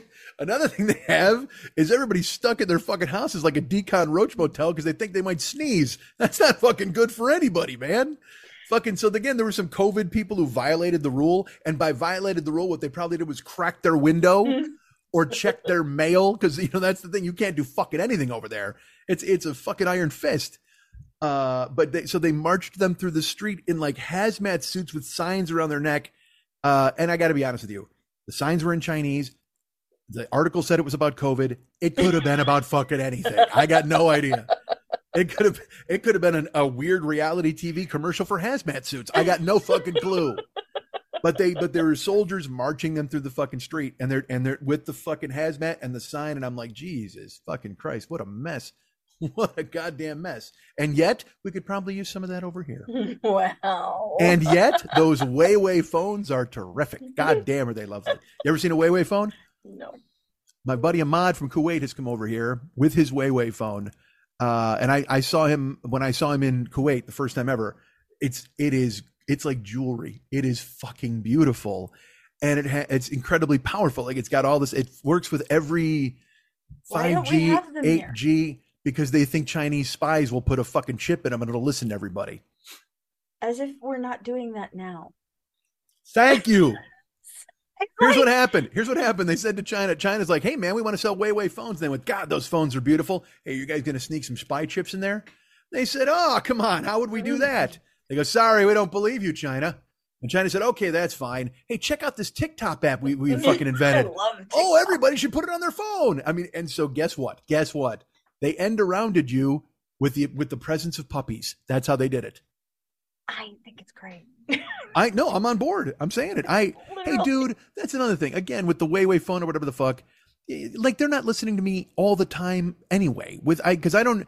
A, a listener, a very kind listener, once sent me an Alexa, and I uh, I'm sorry, I shouldn't say. It. I know you have it, so I don't want to trigger it at your fucking house or whatever. The one in the living room is not named Alexa, so she's not going to respond. Okay. Uh, so I, uh, Tammy, no. I'm just I'm just gonna yell out indiscriminate lady names. Um, goddamn indiscriminate lady names. Great name for a band. Come on, clean clean up. Indiscriminate lady names. That that works. Uh, so I I um I didn't use it because I I just feel like they hear me enough. You know what I mean? Like my phone, uh, my I perhaps my laptop when I'm on Twitch, all these things. I feel, and and I'm not saying like, look, there's not two guys in a fucking flower delivery van outside of my house listening to me fucking you know take a shower. no, they're back at headquarters. Probably. They've got the who's got the S's tonight. Uh, it's it's just more of it's more of a broad surveillance. I don't think they specifically have targeted me, but it doesn't mean that I don't put a fucking towel over my computer or fucking or something over my phone uh, when I brush my teeth or whatever the fuck. You know what I mean? It's like just because you just do it absentmindedly now, I just fucking cover it up. Because again, look, I told this story. I was at my buddy's house in Denver, and uh, we were sitting on the couch. We were watching NCAA basketball. And this one guy's like, "Oh man, the casino's open till ten. We should go." And I was like, "Oh, you know, that sounds maybe why not? Whatever." I picked up my phone two minutes later and I opened Facebook, and the top, the first thing I saw was an ad for that casino. I hadn't searched it, I hadn't Googled it, I hadn't done anything. It was the first thing that opened up when I went I, at the top of my fucking Facebook page. So believe me, to even they could have gotten yourself, you by location, though. They might not have gotten you just by casino. I had been there for a couple days with no casino ad adding. Uh, but you could that could have been the first local ad that popped for your location if you have your locations on. look. If you want to defend Zuckerberg, feel free. There's Oh, There's I don't defend him. I'm just explaining that it didn't necessarily have to be voiceover. It can be by your location. It can be by a, a million things. I hate it. I've opted out of- everything. I'm like, Yeah. don't use my location. I have my phone and my speaker off, and yet I'm on TikTok every time I possibly can, even though they banned me and stole all my creator fund. yeah, fucking dicks. F them. But I'm the same. I'm the same way. Like I, I try to, I do this thing where you know, again, same deal. Like I'm not going to make it easy for them. Yeah. All right. Like I've never put my phone number on Facebook, even even when people have written me or when I'm, and when I'm having correspondence with somebody, uh, I'll go look. I I can't give you my phone number here. Now look, I. I they, they have it through the mobile app and they have it through Facebook and through Instagram. I know this. They own everything. They probably have it already. But I'll go to Facebook and it'll say, "Do you want to add your phone number?" It makes it yeah da da da da da. So that that gives me the slightest bit of hope that they don't have it and they're still trying to get their clutches on it, and I'm able to keep that one particular thing out of their fucking airspace. You know what Do I you mean? know why you want your phone number there? Why is that? So that you can secure your account, and if someone steals it, they can text you the link to get back in. Fuck all that. There's nothing on nothing on there I need to keep secure. Are you who are you talking to? I'm you will 55 lose. years You will lose everything. You will I'm lose 55 years old and I don't have health insurance. I don't think it's time for it's like when somebody Oh. insures a bet at a casino table. It's like, guess what, man? I don't think insuring that $15 casino bet at blackjack is going to be helpful for you, my man, as you drive around in a Caprice. Uh, I that's how I feel. I just I'm not going to make it easy for them. I, I'm just not. Now, look, do I recognize that it is absolutely easy for them? I'm and again, I'm sure they have it. They have my phone number a billion times, um, and I have party verification with Twitter. Uh, you know, third party verification with Twitter or whatever the fuck. You know, certain stuff. The verification stuff I have with like Facebook is all email based. So like if I can't get in, and I have because I have four email accounts and it'll go to one of those. You know what I mean and, and stuff. But then, you know, like come on, just give me a spy phone. It's beautiful. It's a beautiful phone. See, that's that's when I'll capitulate. But can't you you, buy it el- elsewhere and bring it in? The Wayway. Yeah. Well, you still got to know because I think you they don't allow them to be sold here. You can't. I mean, because well, look, he Ahmad brought his to America and he used and it while he was here. it. So why Yeah. couldn't you just buy one there and bring it back? See, this is one of the many conundrums we have as American citizens, where they tell us, "Hey, fuck that, you can't sell that here," and then everybody brings it over anyway. You know what? I'm honestly, you know, the Huawei phone is the the the unfortunate Guatemalan at the border. You know what I mean? Who who th- I'm that looking it up. I want to see can't get in? H U A W E I. It's China. They got to throw an H in there. Of course they do. Uh, it's it is it's sleek. Like I'm, so, I don't know what if the, it's so flat, dude. It is so. It's like a credit card phone. I don't even think there's a battery in it. I think it just runs on wishes. It is so fucking beautiful.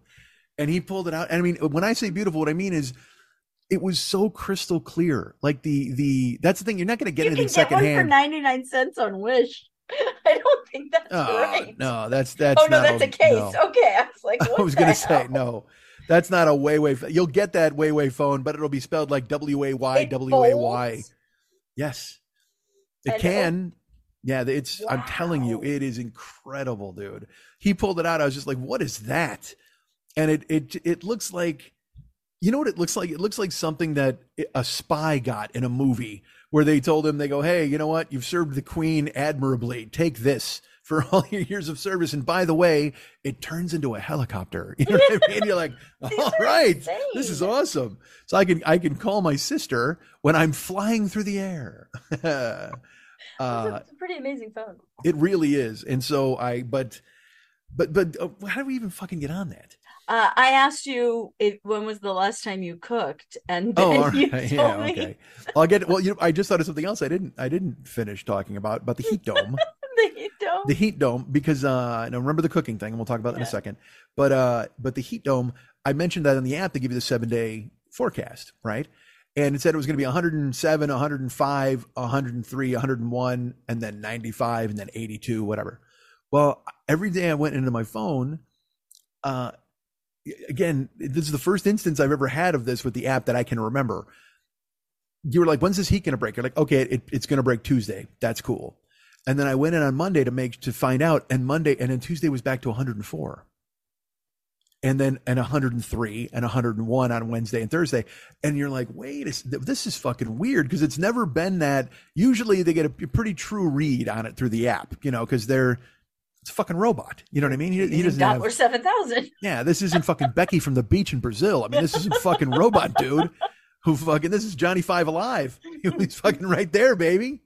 Uh, short circuit guy. He's there to fucking give you the numbers, but but it keeps going up. And now I just looked again. Like today was 105 degrees, and it was it was supposed to be 91. And uh, and now the next two days are over 100 again. But but here's my favorite part: it's still clinging to the hope that Saturday's going to be 80, 84. I'm like, all right, sure thing. As as if the heat dome is just going to fucking instantly dissipate somehow, some snap of a finger. Or are they going to drop a bomb in it or something? I'm sure that's you know if fuckhead was still in office, he'd be like, "We've got to bomb the heat dome." Shut up, fucking jerk. Fuckhead. What a Fuckhead. jerk. I don't get it. Um, all right, so cooking. Last time I cooked was uh, Bridget was in town and I had lost all that weight. And so I was like, we were, I was doing keto, kind of, which is, by the way, it's not the way to do keto, as my trainer will tell you. don't do that. Don't do it like that. What are you talking about? It works. No, it doesn't. But I've lost 60 pounds. Shut up. Um, but what I, you know, I would do, I would still like if I went to In and Out, you just get a protein, you know, style Yeah. with the fucking lettuce and shit. So keto, I was trying to observe it as best I could, but I was mixing in like some intermittent fasting as well and just fucking running a lot, you know, just it, whatever. I was trying to drop a bunch of weight super quick. And what I'd like to, it's what I'd like to do now. I'd like to drop a lot of weight super quick. And then you get to a base of operations around like three bills. And then you're like, all right, now we kind of implement like life changes and these, these other things instead of the fucking, you know, uh, or you could just change your life for the rest of your life. now, who are you talking to? You're talking to a guy who's changed his life many times. I don't think you have. And unfortunately, changed it back. What are you talking about? I weighed 500 pounds. I got down to 250. And then I went back up to 340. And then I got down to 260. And then I went back. I mean, it's like it, I've yo yoed this my entire fucking life. So I've, I've, when I wrote, when I got the surgery, I, I literally, the phrase I said to myself was, Hey man, you've done everything you fucking wanted to do. It's time to pay the check. Yes. And so I was like, I changed my life. I did all this stuff, but it was actually you, well, not you, but it was it was with you that my life changed back. Actually, in I Las know, Vegas, I still feel terrible about that. wasn't your fault. It was my fault because I I could have I could have said no. Uh, for those of you not paying attention, I I had I surgery. ruined Mike Schmidt's life. well, it was a table of four, and I'm I'm a grown man. I made my own decision. Um, but we uh, so we went to we were in Las Vegas for a birthday party, and and Lily and I we had a dinner. It was super fun, and then they brought the cake. It was like a it was like a chocolate raspberry, whatever the fuck extravaganza, and uh, it it was like, hey, everybody try it. And I was like, nah, you know, I'm, I'm I wasn't eating desserts at the time. I was like, no, because I had, I had changed my life. No fast food, no desserts, no soda. I had really, and I was working out hardcore. That's when I was fucking doing martial arts, everything. And uh, and I got and I got kind of a, ah, man, it's a birthday, just try a piece, and that's all I need. You know, it had nothing to do with you guys. It was me. I I could have completely said, no, guys, I'm good. But I, but in my brain, I went, well, you know, the doctor did say go ahead and try everything to see what you can tolerate and what you can't tolerate. So rather than me uh, breaking the string of not having had these things. This is more of an experiment. I'm now my own guinea pig. Let's check it out.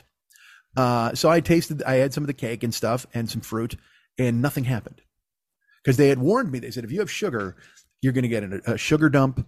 You're going to get the fucking spins. It's going to wipe you the fuck out. And that moment I tried it and I did not get nothing bad happened to me. Danny Elfman style, Boingo style. and uh and I I was like, "Oh, okay." And because I'm I have the kind of personality I have and the kind of brain I have, I was like, "Well, then, you know what? It, it probably won't be bad if I just have like a candy bar or something or whatever occasionally." Uh because fat people bargain. And uh and that's what I did. I bargained and I and then that was in uh was that that was October that we did that uh, for, it was for a birthday, and then Yeah. by February, uh, I was buying Nestle's Crunch Hearts every night and eating a bag of them.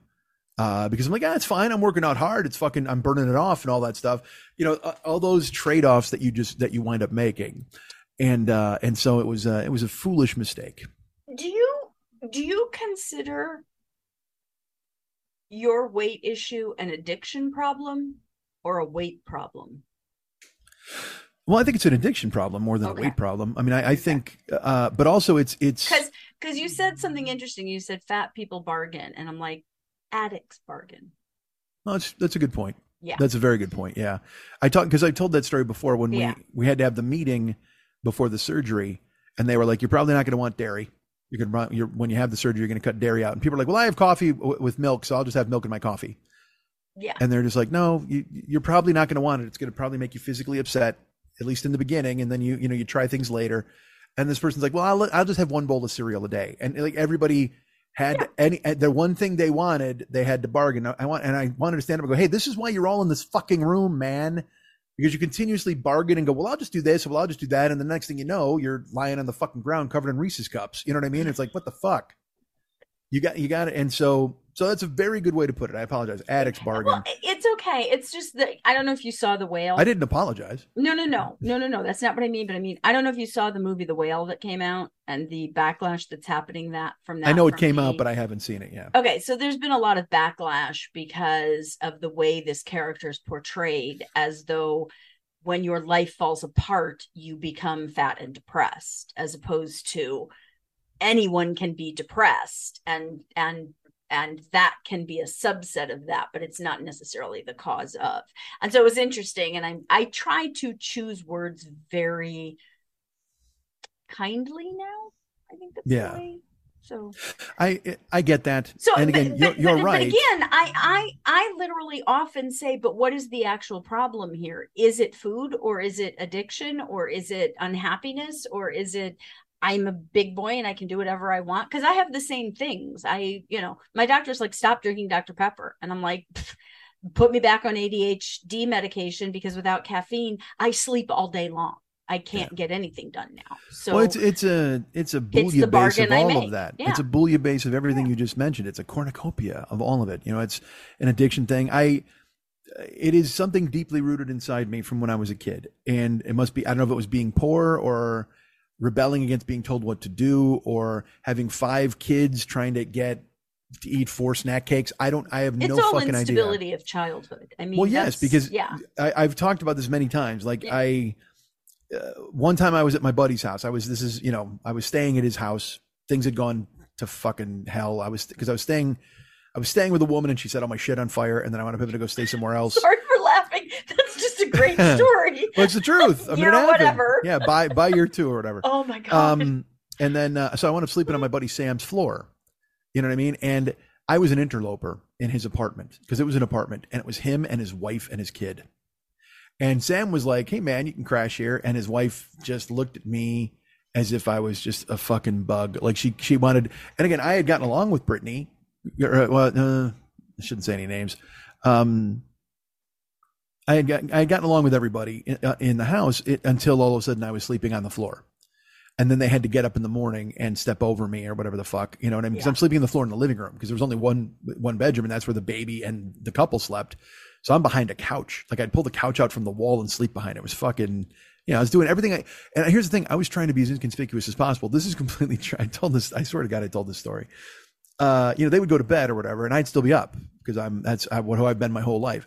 Yeah. And I would, I would leave in the middle of the night to go use the restroom at the gas station that was like two miles away because I didn't want to flush the toilet or use the or use the anything, make any noise at all that could possibly give them any sort of disturbance or Sam wouldn't have given a fuck.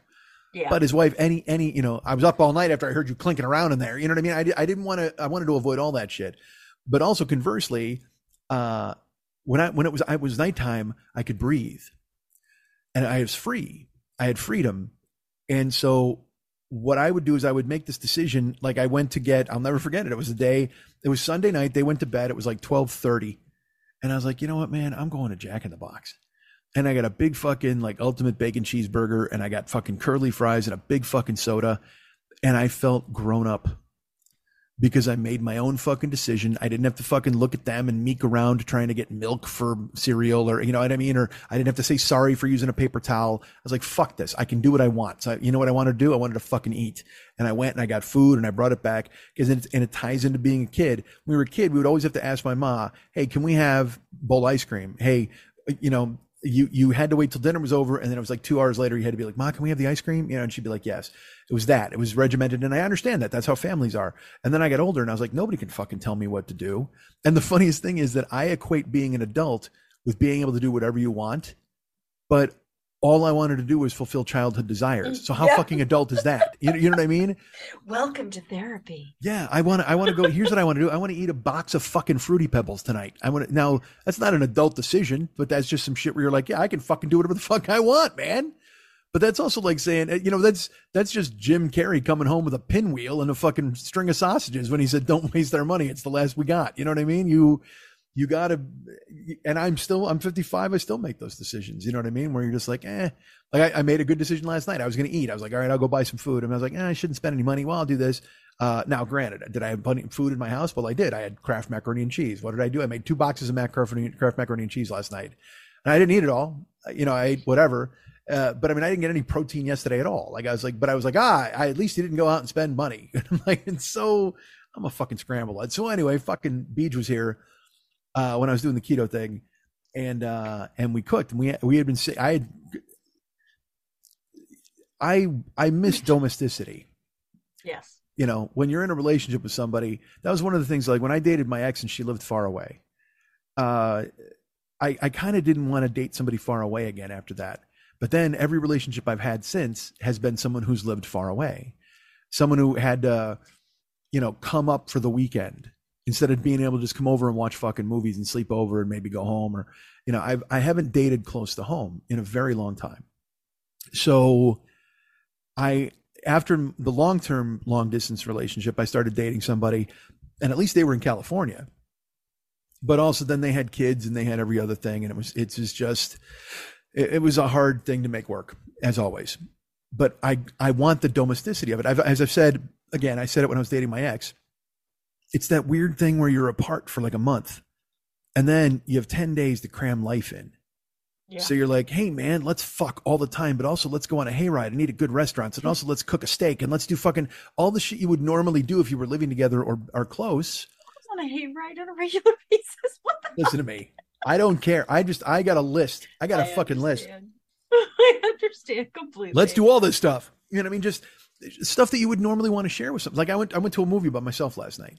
Or Monday, Monday night. And I don't I don't give a fuck. I go by myself to eat or whatever the fuck. It never mattered to me. It's always better though when you can go, "Hey, what are you doing?" You know what I mean? Or if you got even a date or somebody, you go, "Let's just go see this movie." And and you know what? We'll lift the arm on the recliner and you put your head on my shoulder and we'll fucking eat popcorn and live. It's fucking great. I love it so much. Uh, and so with Beej, when we were dating, because she was she's all the way across the other side of the country. She's even farther away than my ex.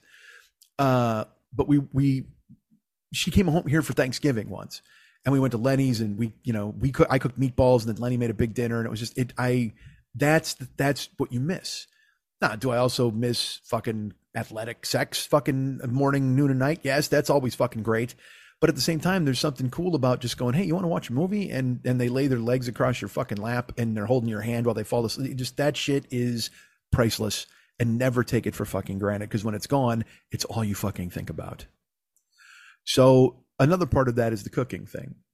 And so she and I, I like we, I had these recipes and she had recipes and she wanted to make, like she just wanted to make homemade chocolate chip cookies from a recipe she has. And I'm like, that'd be awesome. So she made chocolate chip cookies. I made a keto meatloaf. Uh, you know, and just, and just in the kitchen together. My kitchen's tiny, but it Yeah, didn't it matter because that's, but that's part of it where you're kind of bumping into one another and you're like, excuse me. And then you, you know, kiss somebody on the cheek as you go by or whatever. You know, just, it's the closeness, the, the, the, the intimacy. I miss it so much. And so we were together doing that. So that's, that is the last time I cooked because we made that and then we made, uh, some kind of chicken dish. It was oh chicken thighs in a cast iron skillet with a bunch of fucking like succotash type stuff. It was just recipes that we both because I that's the thing. I have 15 cookbooks on top of my fridge. I've got recipes that I take screenshots or I save the links in my phone. But who's that for? It's fucking for nobody. It's for me. I made. I, there was one guy, a listener, Jason, once sent me a recipe. He's like, "Oh man, it's like Dr Pepper fucking chicken thighs made in an instant pot or whatever." And I'm like, "This is going to be awesome." So I made them, and a the recipe was fucking awful. The it was just it just came out terrible. But then b I, I made enough for a fucking prison camp. I mean, it's like I'm the only guy here, but because the recipes I don't I don't adjust well. Where I'm like, I got to make one chicken thigh. You know what I mean? I'm like, fuck that. We got to make the package because what am I going to do? Freeze them? And then all of a sudden I get some weird no fuck all that. Then I get some weird freezer full of strange meat and fuck that. I got no I can't sort through that shit. Let's make it all now and then we'll eat it all now or we'll throw it all out now. I don't give a fuck. It's all or nothing. I can't have any there's nothing looming over my shoulder. I don't want some fucking, you know, there's no holy grail of frozen meats that I can go ahead and reach into the freezer. Because Lenny said that. He's like, hey, you can freeze all this stuff. I'm like, fuck that, man. Who the fuck am I? Carol Brady? I'm not gonna fucking freeze shit. That's me here. You know what I mean? And because I'll tell you what, if I'm gonna eat a steak and I want another steak, I'll go get another steak. I don't need to freeze a steak and then in six weeks go, you know what, man? I gotta thaw that steak. Fuck that. I do. That's all I do is I buy family stuff and then I cut it down into reasonable portions and I seal it and put it in the freezer and then I defrost it the day of by putting it in cold water and cooking. And I hate fucking cooking. I hate cooking. If if I could do anything to get out of cooking for the rest of my life, I would sign that deal with the devil. Because I hate cooking, but I also Really? hate ordering food in or going to restaurants. So that's my problem. We all Wow. have our, Oh, all have our issues. What do you want? An IV? I mean, it's just that, that's all you want to keep you alive. No, I man, I oh. I actually I really do enjoy cooking if I do it. Like I, I was proud of myself. This is again a month ago. I came. I was like, oh man, I was starving after the gym. I'm like, I got to get something, whatever. And uh, and I was like, you know what? You got a dozen eggs in the fridge. You haven't even touched them. I was like, you know what? Fuck it. Go home. So I went home. I made four. I just scrambled four eggs. Fucking whipped them up. There's some, you know, little little salt, pepper, little everything bagel seasoning on them, and uh and just housed them. And I was like, that was fucking awesome. It was awesome. Now the problem is, I could have made the entire dozen of because eggs. I could eat eggs every single day, twice a day. I love them, but it just it kind of never seems like enough, you know. And also, I don't. But then when you start doing that's the thing. When you start going, I'm going to make bacon too, and I'm going to do this, and I'm going to make ham, and fuck. If you just Hate it all. oh hate it no, all. Love and I did a cooking show for for a joke because of that because I hate it all. I did dinner and a showgirl. Did two episodes because I hate fucking cooking. I thought it was hilarious. Wow, well, that sounds like torture though. You're like, I hate this. Can't wait to do a show I made fun it. of all of it. I made fun of all of it. Absolutely made fun of everything. I don't. Did I ever send you the links to those? Did you I ever don't watch think so. them? No, oh, no. they're hilarious. Well, I will tell you, uh, the best thing in that is Foxy Lexi Brown made a cake on herself. I'll send you that video sometime. Good lord, holy shit! All Yeah. right, well, that sounds like oh, I'm in. oh. yeah, it was hot. But but again, I I I fucking hate cooking. I hate it, and I can't get stuff to finish at the same time. And I just literally, I when I'm in a kitchen, I start to get anxiety. I I cooked this because this isn't cooking. This is just heating things up. Even But that, um, well, because I make I have a real good recipe for a tomato sauce. It's uh Marcella Hazan's tomato sauce, and it's literally it's it's it's San Marzano tomatoes and butter and onions. That's it.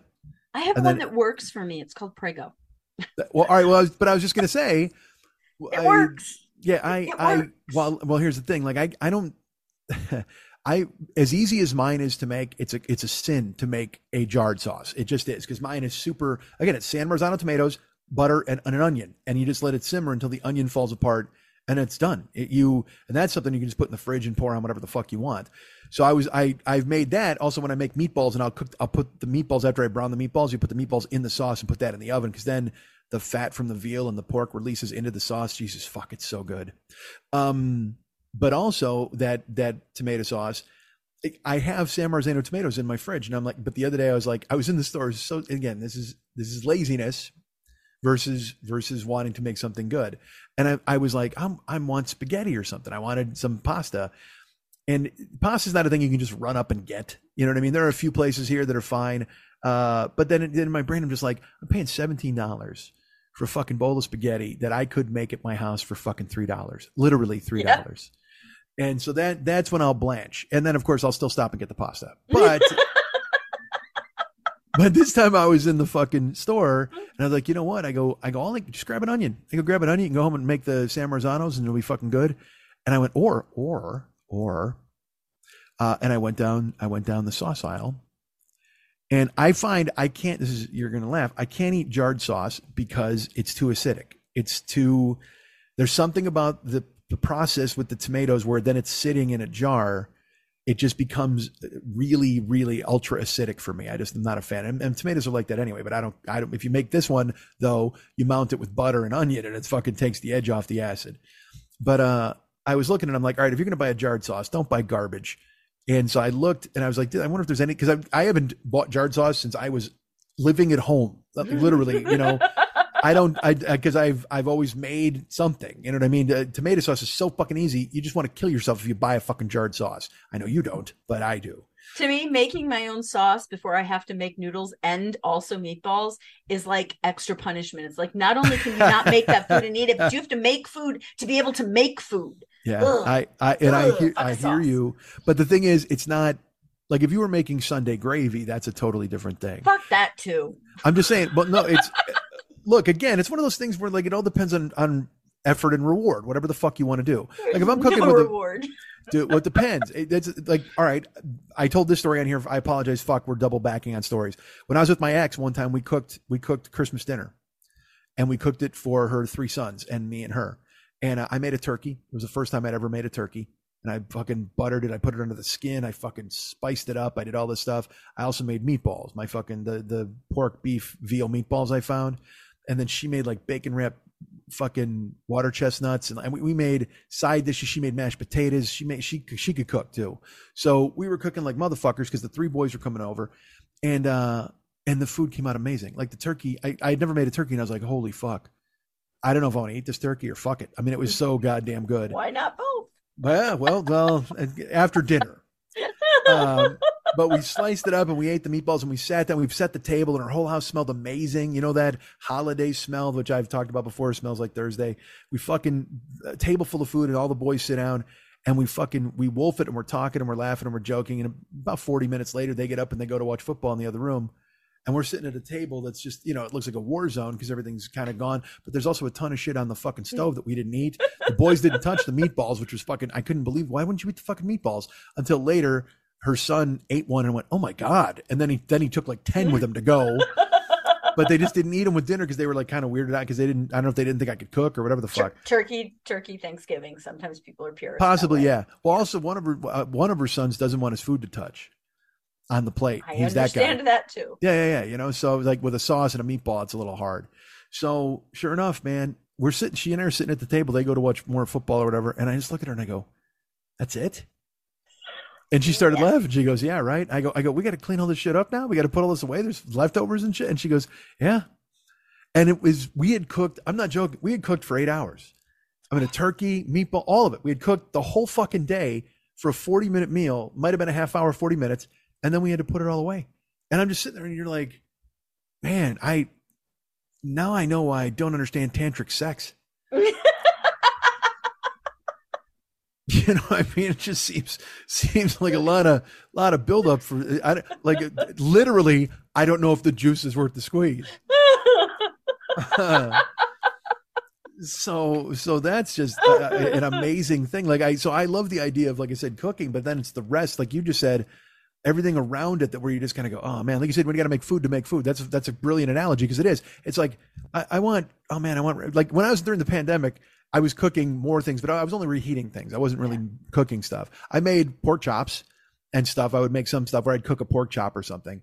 But Like I, I just so the other day, so I went in the jar sauce aisle, and uh there was sauce from Rao's, and and the way it's th- this is uh how grocery stores do it now. And, and, well, have they done it for centuries? But I just learned about it.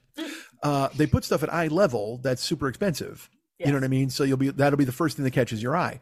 Doesn't necessarily mean you're going to buy it, but at least you see it and you give it a day in court before you move on to whatever the fuck you came for. But when I saw Rao's, Rao's is a uh, legendary New York restaurant, uh, Italian restaurant. Uh, very for a long time, it was extremely mob connected. It was one of those things, and then it kind of went legit. Did you ever watch The Sopranos? Yes. Do you remember Lorraine Bracco's therapist? Yes. That's I think is I forget his name. It's like Tony Rayo. He's from the Rao family and he owns the restaurant. So that's how he got to know the guys and got to be part of Sopranos because he he was he owned he was the general manager of the restaurant. He's an and he's but he's not a fucking weird you know walking mortadella. You know what I mean? He's like a real kind of an elegant nice dude. You know, he's not a meatball. He's just a fucking guy who seems like really really nice, wears nice fucking amazing clothes and and just he's just you know salt and pepper hair. Gla- I think he just passed. He might have just passed. But um, but I recognized the name instantly when I saw it. I was like, they have jarred sauces. What the fuck? And they had different. I just love that you bought the you bought the therapist from the Sopranos sauce. Well, no, I That's bought how I look at it. no, I bought the legendary New York restaurateurs fucking sauce. Nobody had- needs celebrity chefs. They were on. Exa- he owns the joint. He's not the cook. Uh, but they were on Top Chef once. They had a challenge in Rios where the, all the people had to make Italian food, and then they had to feed guys. They had to feed Lorraine Bracco and the guy Rao and fucking the chefs and all the family. So it was like that deal with the family style with the fucking tongs, and everybody's like, "Hey, Fangu, what do you do? What do you do with the gabagage?" You know all that fucking shit. But uh, so anyway, so I knew him and knew who he was, and so I saw it and I looked, and they had a jarred sauce. It was roasted garlic. And I was like, all right. And I also, if you get a sauce, because that's the thing is, it's not just fucking ragu. You know what I mean? Fuck, fuck off. Fuck a What ragu. flavor? What flavor is this ragu? Ragu. Fuck you. That's what it is. That's what flavor it is. Open it up and cook it because you're fucking poor. Um, so I avoid that shit, Prego, all that shit. But when I saw Rao's, I was like, all right. And it was it was ten bucks a jar, and I'm like, eh. You could I know I couldn't because literally, I'm not joking. to Michelli's. No, no. Well, or I could have walked five aisles over and grabbed an onion and made my own because I've got Marzano tomatoes in my fucking cabinet. I got San Marzano tomatoes in the fucking cabinet. I could have, and butter at the house. I could have, you know, I got butter. I bought a brick of it from fucking Costco. I mean, I, but I, I literally could have bought an onion and made that sauce that I like. But I saw the Rao's and I was like, you know what? I'll go ahead and give this a shot because I'm fucking lazy. And all and the only difference, I swear to God, the only difference is I'm opening a jar instead of opening the can of tomatoes. You still got to simmer it. You still got to cook. Because that's the only the other the, the Marcella Hazan. It's a can of San Marzano tomatoes. It's a it's you know whatever half a stick of butter and then a, a a cut in half like sweet onion and you put a lid on it and you just let it simmer for like an hour and a half. And I'm like, well, yeah, but this Rao's I could probably heat up like super fast. Like, what the fuck are you doing? Such stupid decisions. Uh, so I bought it and I brought it home and and I made it. Now I bought ravioli because I was eating ra- a ton of like frozen ra- like during the pandemic. I started eating this ravioli. There's beef ravioli. There's and then they had an Italian sausage ravioli. They just started with. So I was like, all right, I'll bring this ravioli home. When I do during the pandemic, I invented the ravioli sandwich. I have no idea what that means. Well, it's it's what a fat guy does when he's left to his own devices. I I uh? I would I toasted rye. You toast rye bread. You make ravioli. You make cheese ravioli. Okay, and you drain it, and then you put you you just toss it in fucking butter, and, and if you want Parmesan cheese, and then Okay. you you toast two pieces of rye bread, and then when you when the rye bread's done, you and it's not like crispy bread. It's that thing where it's just kind of brown but soft still. Oh. And so I took it out, and and then you basically put half a stick of butter on two pieces of bread. Like you just you could wring this bread out like a wash rag. That's how much butter is on it. And then you put like six or seven raviolis on that, and then you eat it like a sandwich. Well, I totally understand that because I will not eat spaghetti with our garlic bread. okay. Yeah. Um, so I totally understand that because I dip my garlic bread in and it will come up with some spaghetti on it and some Sure. ragu. But I make mine with butter and then I buy garlic at Costco and I put garlic all over the piece of white Oh, bread. sure. Well, that sounds mm-hmm. amazing. My poor white bread. Yeah, don't make don't. You know what? There's funny. I just followed this Instagram Instagram guy. Don't use white bread anymore. Stop. That's what's killing you. That's why you have TMJ. That's why you got this bad hip. White bread. so. I don't. No, trust I, me. I eat three slices a week, if that. That's it. That's what's going on. One for TMJ, one for bad hip, one for mystery disease. That's it. It, it is drinking soda still. That is my only vice still, right. and I Well, will get rid of it eventually. white bread is white bread is terrible. It is it is the it's it's all it's a, it's a terrorist you're putting in your body. Don't eat white bread.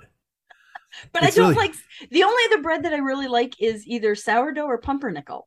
And I, I just can't go buy a whole thing of sourdough because I'll never eat it all, and I can't go buy pumpernickel because I'll never eat it all either. So I see.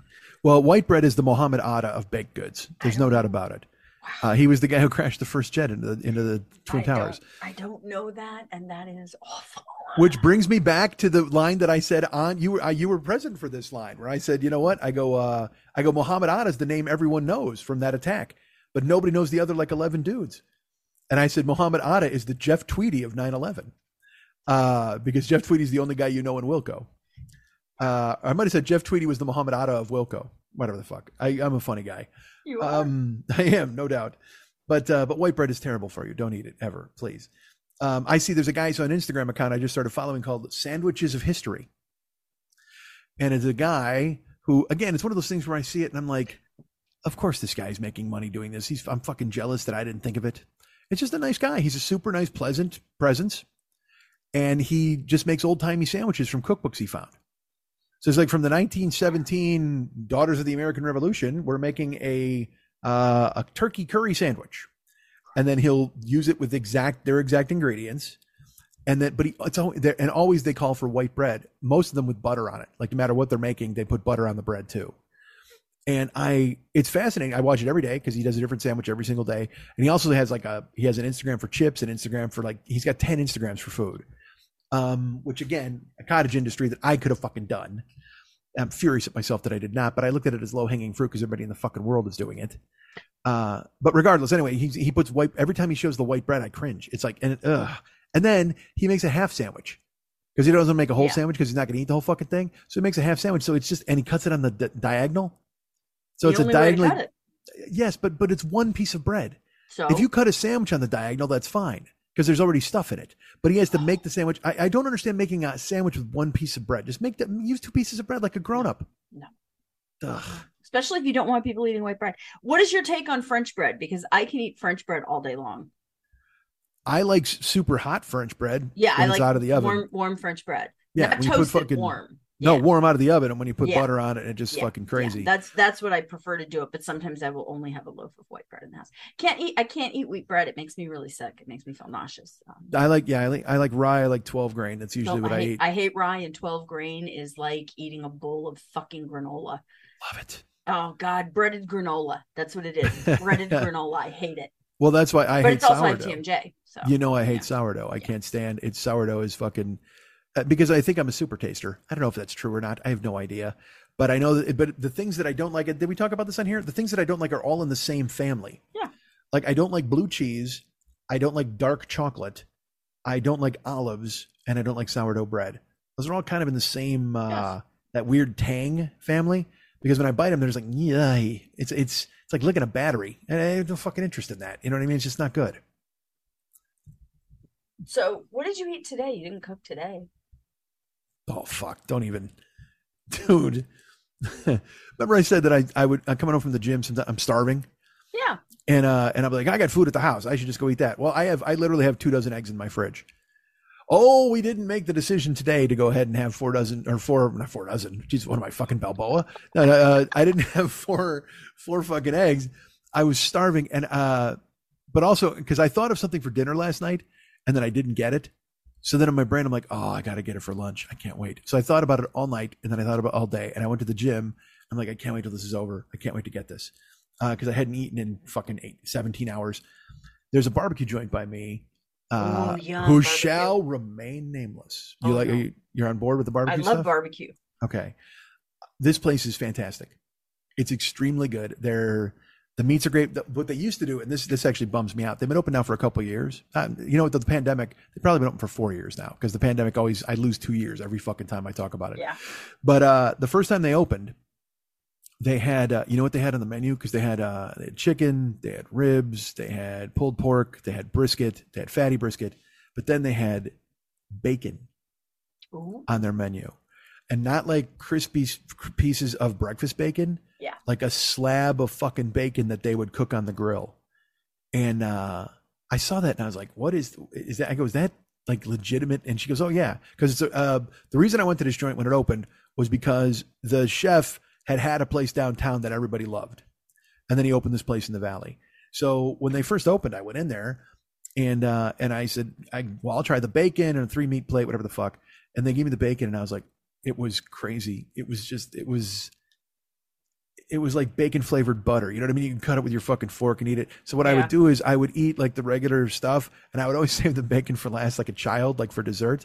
And then I would be too full. And then the next day, I would chop the bacon up and I would make rice in my rice cooker, and I would just toss Oh, the bacon yum. in rice. Oh my god! I was making my own like rice balls with the bacon, and so I actually went there like three times in two weeks. Like I was just and just got the bacon, and then the third week I went back and the fucking he goes, "We got a new menu," and the bacon's not on the fucking menu.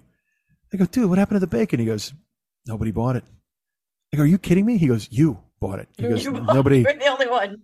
and uh, he had replaced it with he goes everybody kept asking for tri-tip because he was trying he was doing a place Yeah. without tri-tip and, and doing a place without tri-tip in california forget it i mean that's Yeah.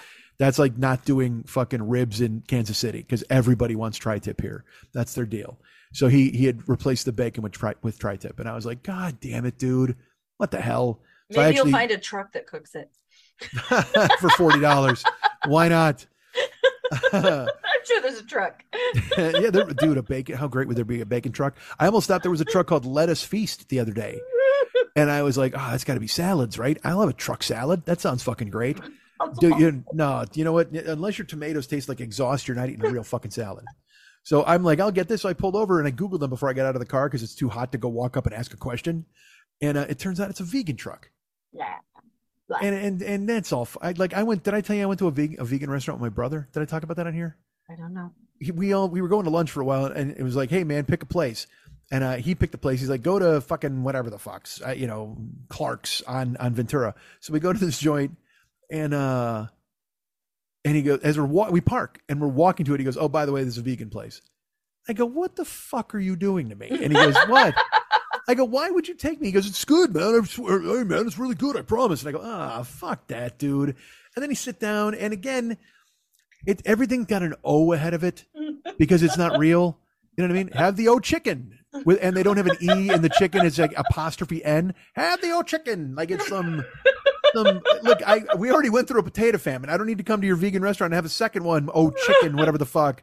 And they're making you just just everything's made out of sawdust. It's like, man, fuck all this. And because they also do this too. They'll be like macaroni and cheese, and it'll be like cashew cheese. What the fuck is cashew cheese? I don't. I don't. What kind of Dr. Mengele fucking bullshit are you doing in the back that you figured out how to make cashews taste like cheese and give it the same consistency and everything else? And so I, I didn't, and, and uh, let me tell you this, by the way, on the vegan menu, the jackfruit is doing all of the heavy lifting on the Yes, goddamn vegan menu. Yes, it is. There's jackfruit ribs and jackfruit this, jackfruit patties. It's supposed to be like burgers and everything's got, and fucking, like I said, cashew cheese and fucking almond nut milk. What the fuck, man? I want to know what uh, you ordered. I ordered fucking everything. We just ordered a bunch of shit. I was like, all right. I go, you know what? Because the way I looked at it was like a scratcher lottery ticket. I'm just going to keep scratching shit until I find one that wins. I don't, you know, let's get 10 things and see what's good. Was and, anything uh, good? Yeah, no, dude, it's okay. You don't have to answer that. Yes, it was good. I that, Okay. that's why I don't want to say it because some of it was actually. Yeah, it was uh because because again, it's jackfruit, but they've kicked the shit out of it with cumin. You know what I mean? Like it's not you're not biting into a jack because I had jackfruit once. One time, fucking me and Jill were were in New York. And we were walking through Chinatown, and they were like, it was the farmers market. They were getting rid of stuff, and they had dragon fruit, is what they had on the fucking plate. And it's, you know, she was just like, "What the fuck?" And we looked at it, and I was like, well, let's let's buy it. Let's see what it tastes like. I've never had plain dragon fruit. So we, we got it in the hotel. We're like, we cut it with like a plastic knife and we're scooping out the innards to eat the fucking dragon fruit. And dragon fruit tastes like nothing. It literally, it tastes, you know what it tastes like? It tastes like the memory of you paying a guy $3 for it because there is no fucking flavor whatsoever to dragon fruit. unless some vegan chef gets a hold of it and then it tastes like Chateau fucking Briand. I mean, they don't. They do some. There's some magic wand they wave on it. They got 47 different spices and they turn it into something else. And you're just like, eh, all right. So I, I told him, I go, dude, you don't get to pick fucking lunch again. Fuck you. You know what I mean? uh, I, and he goes, what? It was good. You liked it. And I go, yeah, some of it was good, but come on, dude. We're in, we're in fucking Southern California. First of all, there's tons of vegan places. All right. If I want to go to a vegan place, I can. But also, there's amazing fucking food up and down this Yeah. fucking boulevard. God damn it. Uh, so yeah, so fucking, but boy, do they love their jackfruit. They, they, I don't know what, what told them that that was the magical ingredient that they could turn into anything. It's texture. Ugh. It, well, everything everything in vegan food is texture. And again, if I have to work that hard to find texture, just give me the texture because I'm not that good a cook. Yeah. If I want texture, I'll fucking eat grape nuts or lick sandpaper or something like that. I don't need you to fucking, you know what I mean? I don't need a, a whole. 12 grain bread. Nah, come on. Uh, But I, Eat it. but I, but I do get that because I do Yeah. like texture. Like I, somebody on Iron Chef, this was awesome, and I because I loved the idea. Uh, the secret ingredient was uh, it was suckling pig, or no, it was awful, awful. And someone made this guy made a plate, a guy, a chef Michael Cosentino out of San Francisco, I believe, or Chris Cosentino, and he chopped geoduck. You ever see geoduck? Yeah. All right, so geoduck is like uh, it's got a very cartilagey type of. It, you know, you can make coins out of it when you chop it up. It looks like a giant cock, uh, geoduck. It's in a shell, and when you crack it open, it literally because it has a giant truck and it bur- burrows into the ground. It's a clam. Okay. Okay, there you go. like I need a little here. but it's a clam that looks like a yes, I gigantic uncircumcised I, know, I cock. do know what it is now that you say Okay. that. Yes. So he takes it out and he fucking made the geoduck. You got to boil it and then peel the membrane off and then slice it up into discs or whatever. But he did that. And then he also fucking blanched and crisped up pig ears. And he sliced those and he put them on top of the geoduck. And he's like, this is a texture dish. And it was because the geoduck and the and the and the pig ears kind of have the same texture, but a completely different taste. So it's like you'd taste the geoduck and you'd be like, it's kind of salty, briny from the sea, and then you taste the pig ears and it's very meaty, and you're like, wow, that's I would I would love to eat that because of the contrast. It sounded pretty amazing. Uh, so I when I, in the hands of a fucking by the way, that's why I stopped going out to food with you. I was like, I can't talking- go to I can't go to another restaurant where they're gonna bring something out and I'm like in shock that it's how dare you? What are you talking When about? we went to was it Animal? Oh, Oh, my god. then we got had crispy pig ear. completely different experience there. I Well, we brought- went, oh, parts is parts. well, we brought we brought listeners there a couple times, I think. And uh, but I mean, it's like you can't. You're not getting out here without eating a pig ear. I'm sorry. It's just you know. We're getting a crispy pig ear, and you're going to try it, whether you like it or you don't. We're going to try the goddamn thing because we're in the fucking place. Like, uh, I, I, I did that with my uh, nieces. I went to a place, and I'm like, all right, if you go to a place with me, you got to try something. You're gonna, I'm gonna get something that's different, and you're gonna try it. And you don't have to eat the whole thing, like, but you have to bite it and chew it, and and like literally, can't be like, eh, and spit it out. Like, just you know, be a big boy and fucking get through it. Uh, because it's child abuse. no, are you kidding me? That's what my uncle did when he took us to the Chinese restaurant in Chinatown. He's like, get That is something different. Child abuse. Fuck all that. He's like, get something different. Get anything different, man. Uh, which you know, I and it was delicious. It was amazing. It's always and look.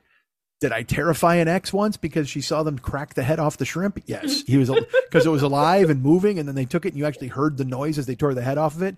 And then she was like, "I'm out. I, I'm not. I don't want it." And I was like, "No, you got to try it. It's really good." She's like, "No, no," because you know why? A second ago he was Benjamin, and now he's getting torn apart and chopped up and put on a plate, and I'm supposed to eat Benjamin. Can't do it. I because you know I you you develop if you see somebody moving, you immediately ascribe life to it, or you give it a name, or you think it's something, and you just go, "Hey, look at Benjamin, the new look at Benjamin the shrimp having a good time." oh no, that fucking guy! Hey, Miss Chef Masato, you tore his fucking head off. I did, and here he is with lemon. No. And then they fry the shrimp heads, and it's like I that was I took. Uh, I took my nieces to sushi, and I'm like, we're gonna get the we live sweet shrimp, and then they fry the shrimp heads. Like you have to eat the shrimp head. And they're like, what? And I go, it's fried, it's crispy. I go, literally, it's like the best like snack, salty snack you'll ever eat. I go, be careful because his like his pinchers and stuff are all sharp, so you got to bite those first. Anytime you're saying, hey man, you got to bite the antenna off this thing first, it'll tear open the roof of your mouth. But after that, just go for the eyes. You know what I mean? It's it's terrible out. advice. I'm out. Oh, there's shrimp brain in there, and it gets all fucking. It's so savory. Oh, it's so good. Here's my favorite thing when I said, "What did you eat today?" You had a big sigh, and now you've gone through eating uh, shrimp faces and pig's ears, and I'm like, I am scared to find out how your food went today. Well, it's fitting. It's fitting you would mention that. I'll tell you this because fuck, uh, if I know I'm eating a pig ear, and then I eat a pig ear, I'm thrilled because I just had a pig ear. But if I say, "Hey, do me a favor, bring me a birthday cake," and they bring me jackfruit and pig ears with frosting on it, and don't tell me, and then I eat it, I'm like, "What the fuck?" That's it. You just you because you anticipate. You think to yourself, all right, this is going to be good, and that's and it's funny that you would bring me. I can't believe you just brought me back to this, but sure enough, I I uh, I was in the gym. I lifted hard today. We did fucking uh, what we do today. We did chest and uh, tries and shoulders. Fucking hammered it, and then I, I split, and then uh, so I was going to go to AJ's, the bar. Uh, it's the barbecue place. I shouldn't say the name, but I Ah, just who did. cares? Who cares? Um, so uh, I went online to because what, here's what AJ's has. It used to have, like I said, they had the bacon. They don't have it anymore, but they have they have a thing. They have brisket nachos. Because look, they make dude, they make breakfast tacos. They make breakfast burritos all day, if you want them.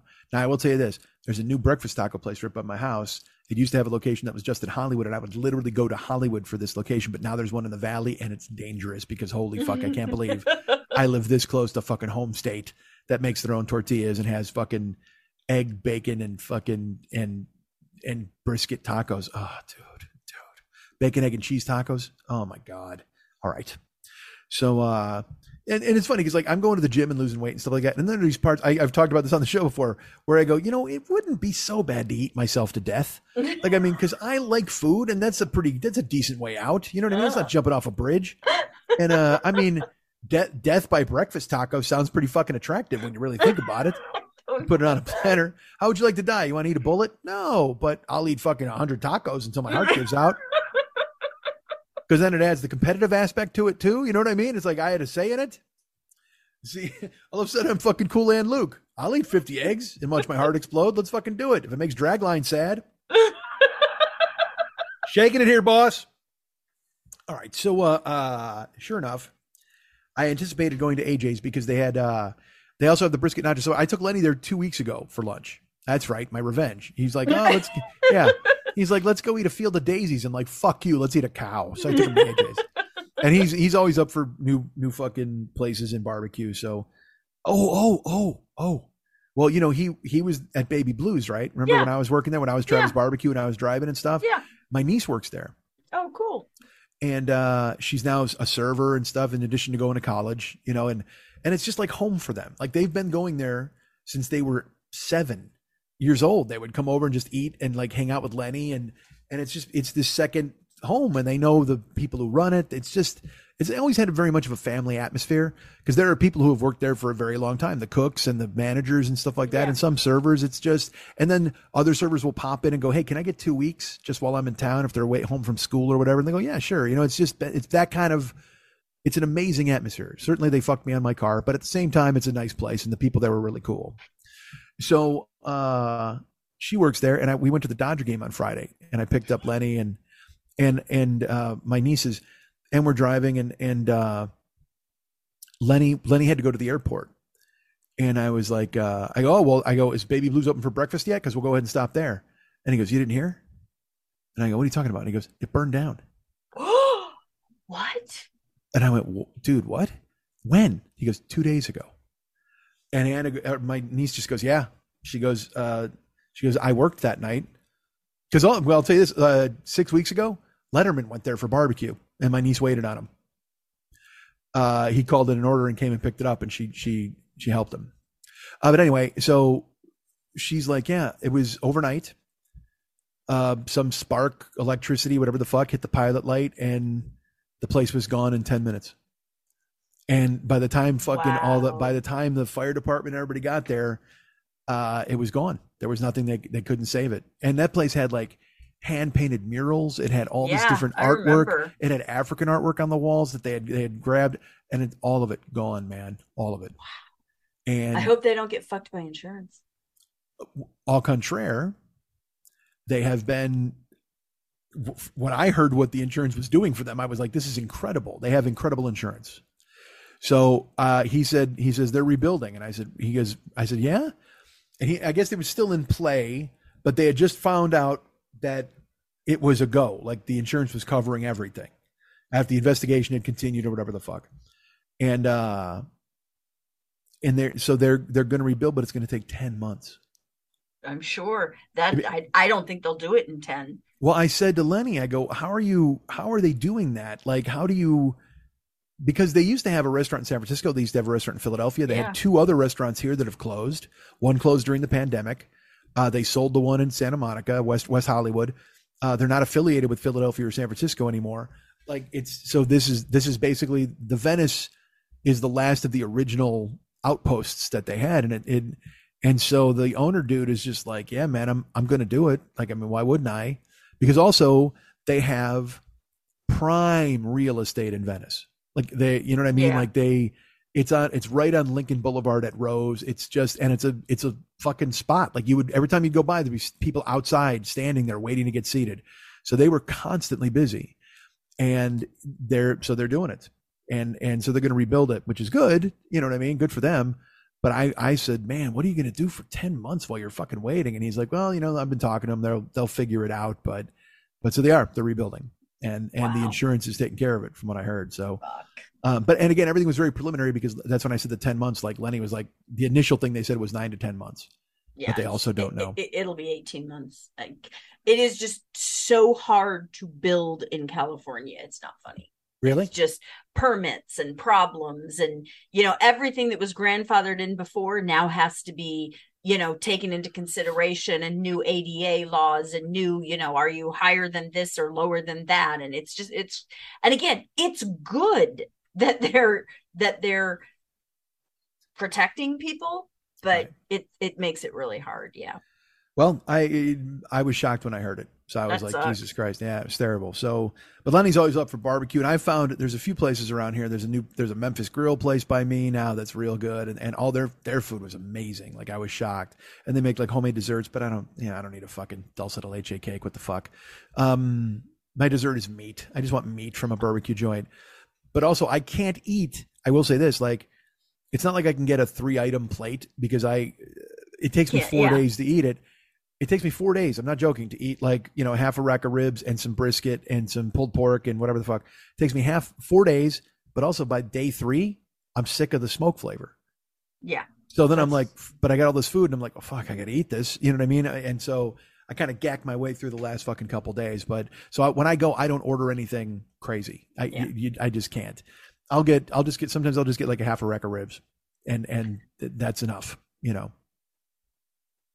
But you, are you going to say something? You just made it. You were nodding, and I'm no, like, I'm going laughing. I, I'm, I'm thinking about it because I'm like, yeah, I used to be like, let's get the whole thing and we'll take it home. and We'll eat off of it for a couple days, and now I'm just, I, I am to the point of where food is just an enemy. So? Food is my trusted friend. food is Well, an well, enemy to me. me, you, and your sister went to that to your to your favorite place, Yeah, and I remember, I ordered a bunch of food, and I was just like, I can't, I can't. Yeah, I, I, I think I took five forkfuls, and then I brought the rest of it home, and again, I ate it for four days. Yeah. It's just not, and especially, I'm like that with food, food, but with barbecue, the flavors, the smoke, it's it's just you can't eat too much of it at once. It just I can't. don't, I don't like smoke flavored anything. I have Yeah. friends who are just like, the smokier the better, and I'm like, man, I'm allergic to smoke, and I can taste it and gag from it when I'm when it Yeah. when it's cooked on a on a wood. Yeah. Anyway. Well, there's But what did you have for lunch? Oh, all right. So AJ's. So one thing, like I said, they make breakfast tacos, they make breakfast burritos, they got fucking ribs, they got bris, they got, and so they just make this brisket nachos. So they make, dude, they make homemade queso. All right, like I, I, which again is not for me. Yeah. I don't like a liquid cheese, whether it's homemade or not. I'm sure it's delicious, but it's not. If I get the brisket nachos, though, they're on there, and and, and that's fine. I can work around that because when I took Lenny, again, so stupid, he got a three meat plate with like fucking sides, and then he got we got the brisket nachos to split. And they they also they don't fuck around. They the food comes out in a wheelbarrow, tips over Fred Flintstone's car. You're just like, what the fuck? Uh, it, it's it's that kind of joint. You know what I mean? Which all barbecue places should be like that. And because there's a place called Bludso's Barbecue that does the same thing. You order, they'll hand you your to go bag, and and your arm will dip because you're not Yeah. expecting just how fucking much food. Because they do, they don't fuck around. They give you a ton of food. of. Yeah. Um, especially barbecue joints, you know, because and and look, is half that weight bone probably, but who isn't? Isn't aren't all isn't half all of our weights bone probably? Um, so when I was Lenny a couple of weeks ago, I got uh, they they serve something that is very rare. It's very hard to find. Don't spit water. It's very hard to find at at any place.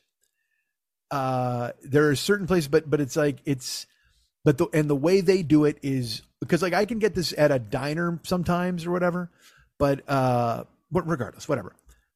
They sell baked potatoes, Oh. and uh, again, same deal of like you know, hey, I'm going to pay 15 bucks for a fucking you know baked potato and I could make a potato at my house for a quarter. I understand that, Yeah, but it But- takes three days. but exactly right. And then I got to turn the stove on in 95 degree weather, and everybody's like, use the microwave, and I'm like, fuck the microwave. It doesn't cook anything. It makes it hot. That's it. Like literally, if I if you if there was a worm in your potato, all right, and you put your potato in the microwave, you heated it up, the potato would be super fucking hot, and you cut it open, and then there's the worm, and he's just like mopping his brow, like, fuck, it's hot. If he doesn't get killed, if you cook him in the oven, he dies. That's fine. That worm is dead. But in the microwave, he's just like, Jesus Christ, it's getting warm in here because that's all you're doing is just fucking blasting with cathode rays. You know what I mean? I gave the worm cancer. I didn't kill him. You know what I mean? If I put a wormy potato in the fucking oven, that worm is dead. If I put a wormy potato in the microwave, I gave him cancer. And now I got to take care of this motherfucker because it's my fault. So I cut open this potato, I eat the half he wasn't in, and then I make the other. I fashion a cute little cancer bed out of it, and I try to give him the drip. You know, you know, you know. You ever try to get an IV in a worm? Holy fuck, that is difficult and hard. And I say that as if those are two separate things, but they're not. Uh, so I don't. I'm not a microwaving potato guy, not at all. when I was a kid, well, I've told this story before. We were we made potatoes in the microwave in the uh, in the stove one time, and uh and because because Lenny and I are the three stooges, we put the potatoes on the you know you put the potatoes on the rack in the stove to to cook, and then he opens the stove, and uh rather than put them on a plate. He's like, ha, ha, ha. He takes it out, hot, hot, and he tosses it to me, hot, hot, hot, hot. And then I have to put it on the countertop we could have we could have eliminated that step. I didn't need to be involved at all. We could have taken a sheet pan or or a, a hotel pan, if you will, some sort of plate, and put it closer to the rack and just rolled the potatoes onto it, and everything would be fine. However, we needed to add the Olympics. It was very important that we made the potato removal from the stove an Olympic event. And certainly a relay race of some sort. Ah, hot, hot, hot, hot, toss, ah, hot, hot, hot, hot, countertop, done. Again, you take me out of that equation, you bring a plate over, everything's fine. Well, one day we did it, and uh, you know we were children because we were entrusted with making dinner far too early. Like we were making hams at the age of eight, which is like that's like dangerous for everybody involved. Literally, if you read a cookbook, it'll say nobody under the age of ten should make a ham, and we did it, and somehow we survived.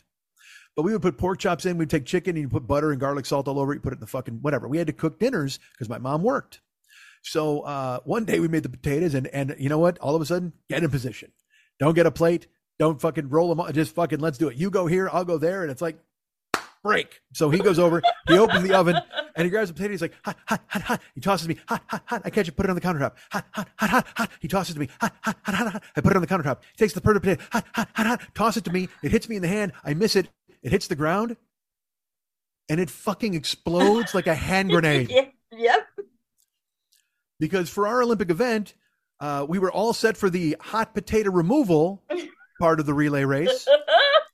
We had not remembered the pierce the potatoes with a fork before you put them in the oven part of the race. So I dropped one and it exploded where it, it burned. It was like napalm. I had I had hot potato all over my fucking legs and they're like fuck, ah, ah, ah. and it's like the and also it went boom like it Yeah. did, it wasn't a joke. It made a fucking explosion noise and it exploded all over my legs and both of us freaked out and then my fucking legs are being scalded by hot potato and I didn't know know why. And then we, you know, we cleaned it up and I'm like, oh, my legs. And I put some cold water on my legs and we're like, what the fuck? And all of a sudden it dawned on us, like, uh, holy shit, we didn't pierce the potatoes. And, uh, and we were like, wow, that was, and then we were like, that was really fucking cool because the potato blew up like a hand grenade. But then also at the same time, we went, oh man, how close did we come to dying? Because I had done, we had done two potatoes before that, man. Two potatoes. We had, if we had never dropped them, we would have never known, and perhaps we would have never learned to pierce them going forward. So we learned a lesson that day. It, co- it cost me some skin grafts, but I learned a goddamn lesson that day. Uh, but then we, but we were both like, "Holy shit!" But then we looked at two potatoes on the fucking countertop. Like, are they? Are they? A, is this a time bomb? Like, do we pull a grenade? Is there a pin we got to put back in? What the fuck? Because now we, it's all just danger. Now it's just not even dinner. It's now danger. But uh, we survived. We survived, thankfully. But I'll never forget it. It hit the fucking ground, and it was like bam. I was like, what? And then all of a sudden, my legs are freaking hot. I'm like, ah! And there's potato all over. Oh my god, dude! It exploded. It a fucking potato exploded. It was gorgeous. um, so because we're again, why, why the Rube Goldbergian potato removal system? Why the Three Stooges sketch to get the potatoes from the oven to the countertop? Just fucking put them on a plate. Ha, ha, hoo, ha, ha, toss. Ha, hoo, ha, ha. What? What fucking clowns, man? Dude, don't ever be ten. when you're 10, you do the dumbest shit. It's fucking awesome. Is that Batman on your glass? Uh, yeah. Okay. I see it now. I have a there's a three I have a three glass rotation because it's a you see it's a giant uh, glass Yeah, theater. yeah. When I saw the Batman, this Yes. was the this was the gift cup Yes. at the theater, Yeah. and uh, the other I have a Gene Simmons Slurpee cup. I have the Batman, and then I have a Paul Stanley Slurpee cup, and that's they they each gets a week in the rotation. Hilarious. Uh, yeah, one of them had a spider in it a couple of weeks ago, which was not good. Uh, But I still don't know what you had for lunch. I We'll don't get under, there. look at We'll how get are you? there. We'll what get there doing? at some point, right? Well, when I went with Lenny, I got a baked potato a couple weeks ago. Like a, it was, it was more like a month ago, probably three weeks ago. And uh, and I added, I would usually get a baked potato from there, and I would add brisket. I added brisket this day. I hadn't usually.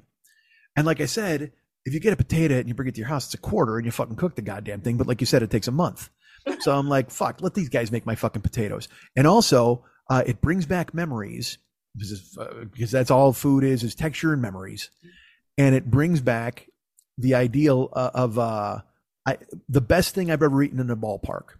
I've had amazing things in ballparks. They make really good food. They've changed the, the game with a lot of that.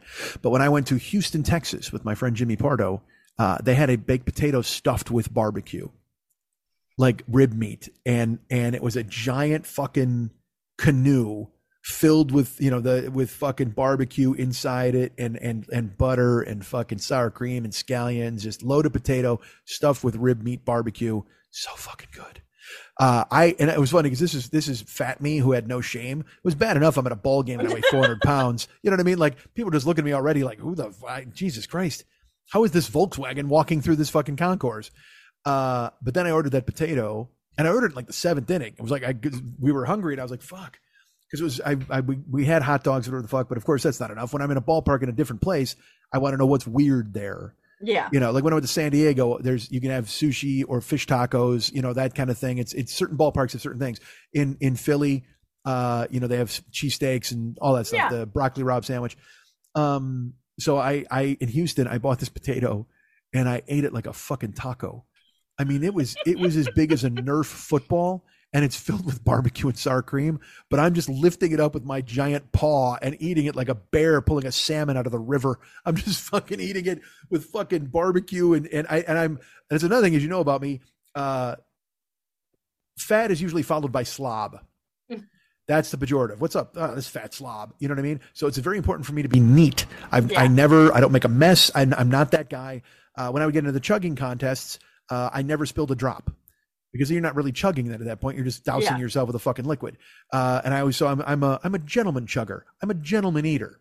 Uh, I refuse to be a fat slob. I'm because I'm already big. I can't help that, or I can whatever the fuck. Probably don't order that potato. But at the same time, uh, you know, I know there's it's a mess. This thing's a mess. But I have like 80 napkins. I brought 80 napkins with me. Um, and so I but I picked it up like a fucking taco, and I'm eating it. And part of it just looks at me. He's just like Jesus Christ, and I'm like, because it's bigger than him. This thing. I mean, it's like terrible. so I, I went to work on it. So so at this place they have the baked potato, and uh, it, so here's the kicker on all of this: the baked potato, six bucks That's a good price. with, and that's with butter, sour cream, uh, onion, green onion, and and homemade queso. Uh, so I'm like, well, I, that's an amazing deal. Plus, you can get brisket or pulled pork inside this potato for just three more dollars, which is amazing. It's a really good deal Yeah. considering a half rack of ribs is eighteen dollars. Yeah. you know what I mean. So a potato with fucking meat in it, it's like that's amazing. So uh, so I was with Lenny and I got a brisket potato and it was fucking glorious. Now again, did it take me three days to eat it? It did. So, uh, but that's fine. I don't mind because I, there, oh, dude, sometime I'll tell you this because I've done this before. If you get a potato from them, I did this during the pandemic. Uh, and I do this a lot with leftover. You ever go to Five Guys and get their fries? No. Uh, no, have you ever have you, have you heard the legend of the I've, Five I've Guys fries? five. I've had them once, but I don't It's- go very often. Yeah. No, it's you open the bag and it's just it looks like uh, the suicide forest in Japan. I mean, it's Yeah, is just eight it's- million twigs. It is so they give you so many fries, it's ridiculous. I mean, it's you can't even carry it. It's so huge. So I would order those, and then I would only eat a certain amount with my hamburger, and then the next day I would uh, I would dice up those potatoes and cook them with eggs. Oh, dude, those are good. them, Those yeah. are fucking good. They're so good. I'm the fattest man in the world. So um so I would do that with this with this baked potato too, because then the baked potato's got like the butter and the sour cream and it's kind of creamy. So then you heat that up in the cast iron skillet. It's almost like you flip it. It's almost like it becomes like a I don't want to say Potato pancake. yeah, or a corn pudding. Almost, it's got Corn that pudding, consistency, yeah. like that stuff you get at El Torito, the little fucking that corn hitchhiker who comes on the side of your Yeah. plate. Yeah, I love that stuff. Um, so so I would just cook that in the skillet, whatever. the fuck. So I have leftovers I eat. Um, so I was I for some reason I had the potato in my brain. I almost ordered for dinner yesterday, and I was like, nah, I'm not gonna fucking do this. Instead, I'm gonna make two boxes of Kraft macaroni and cheese and not finish it. What an animal! What a fucking animal! Uh, this this I should just communicate this podcast in bear growls because that's how I fucking eat. Uh, I don't I don't know how to I can't do a bear growl, but I can do a Chewbacca growl. And I lost my voice, by the way. I've, I don't know if you can. My voice sounds a lot better today, but if we would have done this show two days ago, forget it. I mean, I would I would have had to fucking postpone uh, because uh, this weekend, if you saw on this uh, this past weekend, there was a uh, a tribute concert. Did you know this? I don't know. Perhaps you didn't. Iron, you're laughing at me, and I don't know why. What's happening? Um, I'm never gonna find out what happened with lunch. oh, you will. Uh, please trust me. I I just remind me that that I got to talk about lunch. Um. So on on Saturday, the Foo Fighters had a concert. Yes. and it was a tribute to uh, their drummer who has passed Yes. away tragically. yes. And it was a six and a half hour deal. And my buddy Pat came over to watch it. And uh, if you didn't see it, you should go on of your way to find it because there's always a tribute show. There's been like Live Aid. There's been all of these concerts, and uh, I'm going to say that this is in the this is in the top ten percent of all of them. Now, first of all, you got to kind of like this kind of music. If you don't, then you're out, and I totally get it. But uh, the build of this concert from beginning to end the scheduling of the acts where they put them it was it was absolutely you couldn't get any better you could not do it any better it was phenomenal and pat came over and uh wolf van halen played on stage with uh with the foo fighters and uh me and pat were like is he going to do van halen songs because if you don't know if you don't know this about wolf he doesn't do van halen songs he played with van halen for years on the road but now he has his own band plays his own music, and if you haven't gotten his picked up his album, you should because it's fucking great. And he plays every instrument on it. He sings. He's so good. He's just so talented. So he hasn't played Van Halen on stage, and on social media, he gets his balls busted all the fucking time by fucking pricks who are like, you know, you should just fucking call your uncle and then do Van Halen songs and stuff. And it's just like, dude, this is a 30 year old man who's got his own career. He's got his own life. It's not his job to put you back in high school. You know what I mean? And that that's all you're rooting. You're just trying to feel true. young. That's it. All you're trying to do. Because look, you will never go broke in this fucking world selling people that are high school years back to them. Fucking never. You will make Yeah. tons of. Look at Motley Crue selling out stadiums. People don't give a fuck. They want to go to that bottom drawer and pull out that fucking tank top that they used to wear to concerts, and they want to go and smoke dope and let their kids stay home, and they want to yell the songs that they knew when they were fucking 15. And there's nothing wrong with that. I've said it before. Yeah. Nostalgia and pussy run the world. They just do. Nostalgia and pussy absolutely run the world. Um. for men. Uh. I've heard plenty of ladies partake in both. Quite frankly. Um. Well, I. All right. Let's talk about that. I hear what you're saying. No, no, no. But I hear what you're saying, and I understand it. But at the same time, the uh, pussy rules the world in making men make also bad decisions and rule against you guys and try to keep you down because they want to control what you can and can't do with your pussy. So that's that's a version of what I mean where I say it rules the world. It doesn't mean that it, it makes all the great decisions and it's in charge. It means that a lot of the decisions It's that men make objectified. yeah. absolutely. A lot of a lot of the decisions the that men make, It's objectified. it's worshipped. No, Uh, it it's should be. It should be. It should be his right.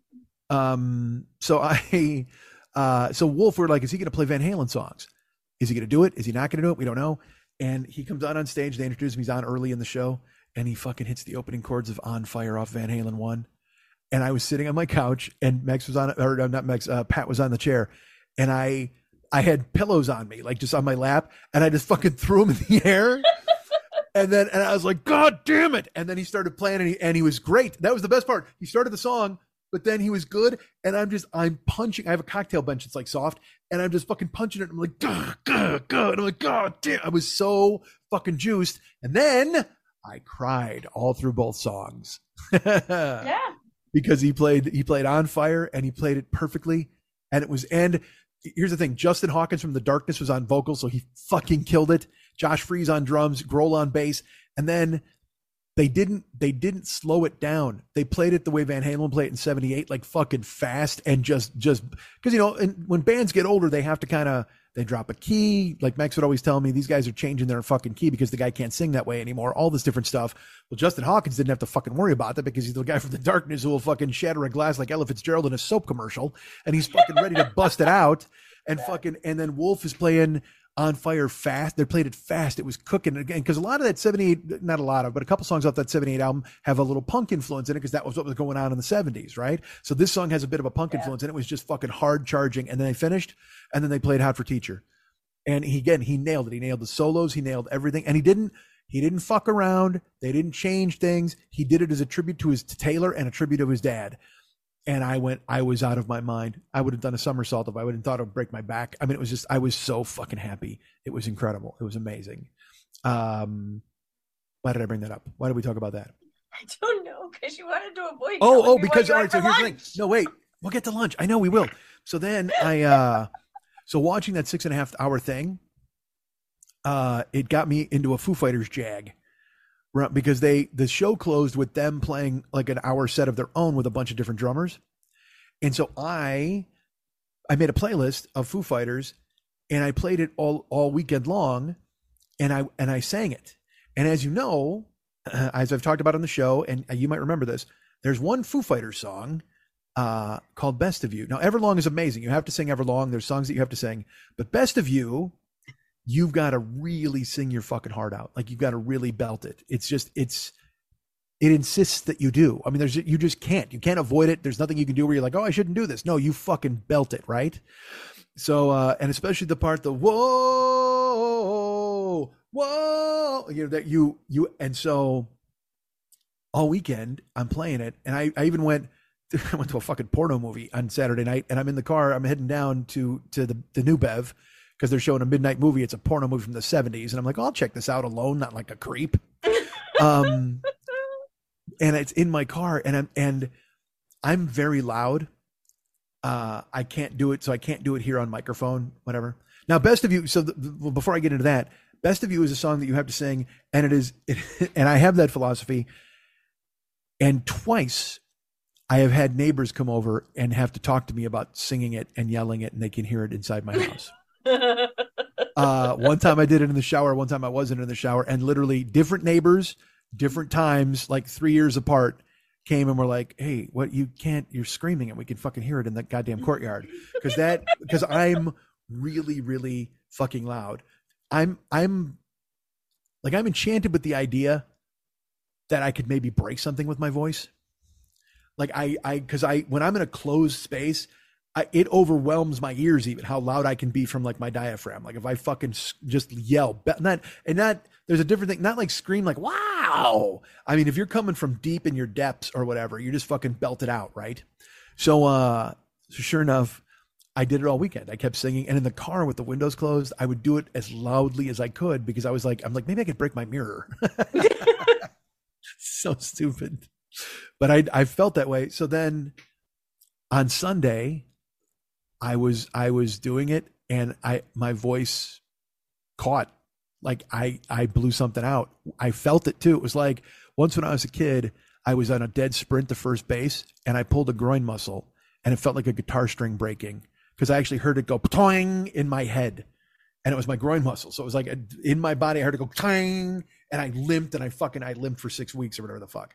So when I was doing this, I was like, whoa, and I it, it like kind of like almost like a almost like if you clicked a gun, like I felt something click in my in my throat, and then I stopped, and then I I was like, oh man, that wasn't, but it was more like, oh man, that was, uh, and for like three days, it was it sounded like it was weird. It sounded like I had it, it, like my epiglottis was all fucked up or my uvula was getting in the way of my words.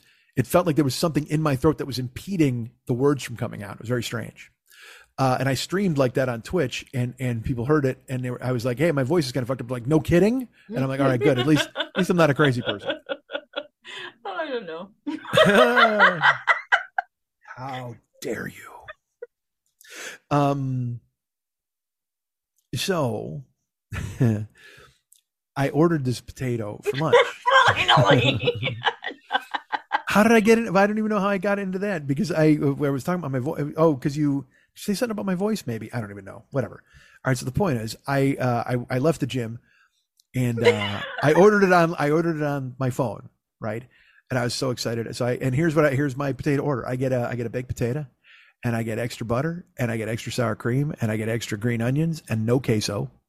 Uh, and I decided I would get some brisket because I didn't have any protein yesterday. I'm like, you know, what, we'll throw some brisket in there. Uh, and there you go. And it said, and all right, and now, and so I ordered that on the phone, and they're like, hey, this will be ready in a half an hour. What? Fuck you. Make my potato. Like, what do you, what do you mean a half an hour? Who? You're open because they've been open for an hour at that point, right? Uh, it was twelve thirty. So, I, They had a shouldn't the potatoes? pota- they had a mad potato rush. Well, apparently, or they just started them late, which is infuriating, quite frankly. And there, because there's that famous joke, you know, when you used to go to a diner and they had uh, potatoes weren't ready till four o'clock. hmm And there was a comedian, I think it was, God, who was it? I think it was a guy from San Francisco, Warren Thomas, maybe? Or no, Warren Thomas had the joke about Denny's where he's like, why is it even named Denny's? The name of Denny should be, hey, it's late. um, you know what I mean? So I think that's his joke, but I don't remember who the joke was. It was a. jo- I heard one guy originally do it, and then you heard a million guys do it about how uh, they don't have a baked potato until four in the afternoon. It's like, why? What is the guy with the recipe not there? He couldn't make it in. You know that that deal. so when they said a half hour, I'm like, all right, it's fine, because now I'm coming. I'm in the car on the way there from the gym, and I figure it's going to be grab and go potato. Let's fucking roll, baby. So now they've forced me to go to Gelson's and spend more money on salads. You you jerks! How dare you? Because I got to kill time. I'm in, I'm all sweaty and I'm all fucked up from the gym. So I go into Gelson's and I grab a I, grab some uh, pesto tomato salad, which is delicious. I bet I get shrimp and cucumbers. I get a uh, a street corn salad. Uh, and I'm and I'm getting I get and then they had yogurts, mango, and whatever the fuck. I'm like I get a couple of these, and I don't even need to spend this money. I'm only doing it to kill time until fucking Joe Potato gets the fucking potato squared away. What the fuck are you doing, man? So uh, I promise this lunch story will not it will not ruin you. Poor Lily. She she's so nice. Again, the reason she stopped doing the show was because physically she couldn't do it. So then I'm like, we st- I getting spoiled because she's on the Zoom now. So I'm like, I just keep talking, and her spine is even more out of whack. Like I'm just making her sicker. I'm You're I'm not.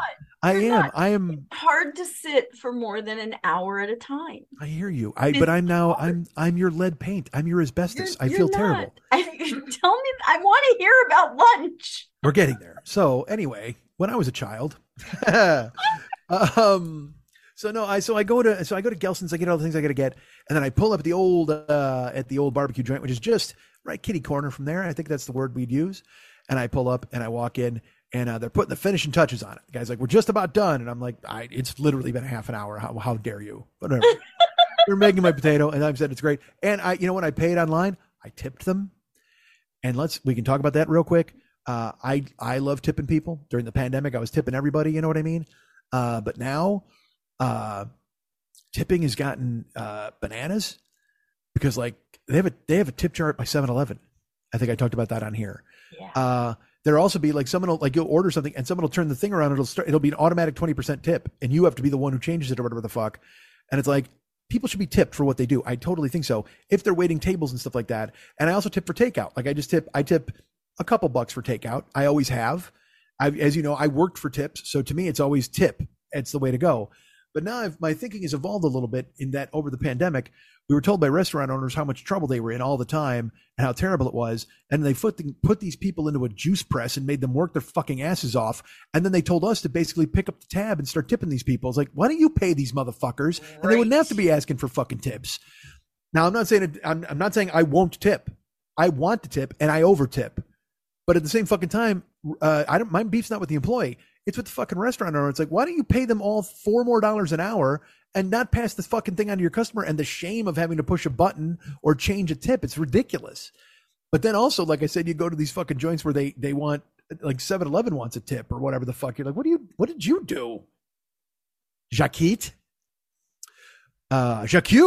That's what I say. I go a little French. All right, so uh, so I tipped these potato guys. I tipped Joe Potato. I walk in. It's done. Finally, I grab it. I go, hey guys, how you doing? Feel free. I go home, and in my head, I got the big decision. I'm like, all right, I'm fresh out the gym, and I'm fucking sweaty and sore. I go, do I take a shower here, or do I just dive into this fucking potato? God, I can't wait to eat this potato. Uh, but if I take a shower, you know, it'll, and it, it, and it, but that's okay. It gives the flavors a chance to blend in. gives the sour cream a chance to say hi to the cheese. gives the green onions a chance to say hello to the butter. They all become friends. There's, it's a whole, it's a whole fucking orgy of condiments with potato and it's fucking perfect, right? So I'm like, maybe I give them a chance to blend.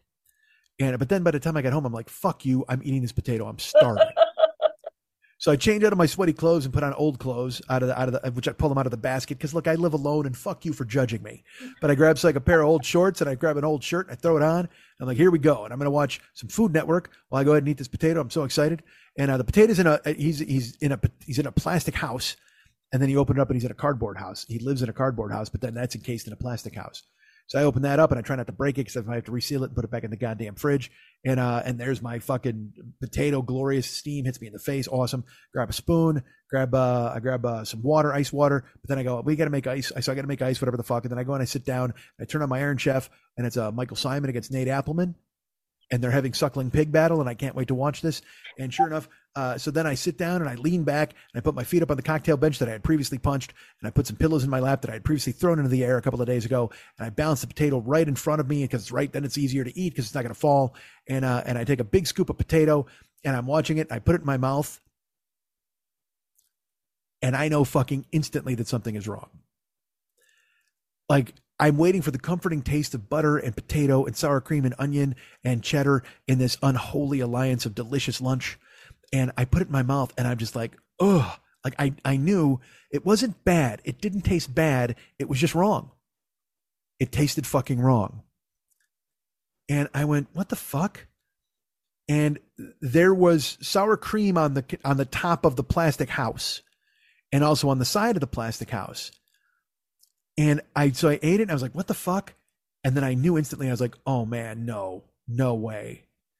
And I swallowed the mouthful of potato that I took, and I took my finger and I ran it across the sour cream that was on the top of the plastic house.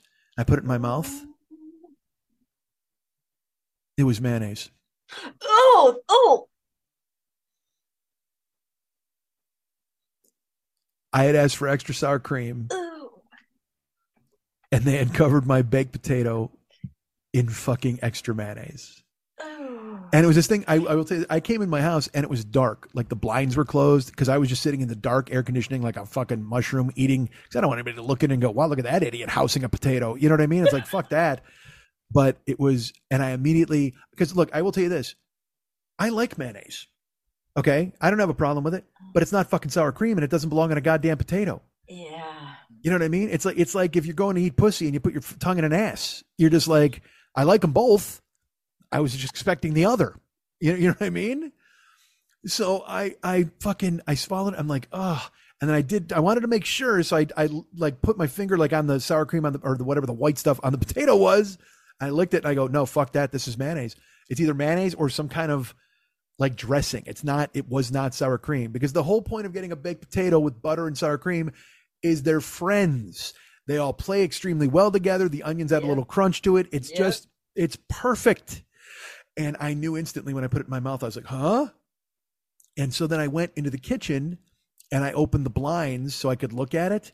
And you could see that it wasn't white like sour cream. It was tinged yellow like mayonnaise. It has because it has egg yolk in it. Yep. And. I was like, son of a bitch. Like I was so fucking because again, it's an honest mistake. You know what I mean?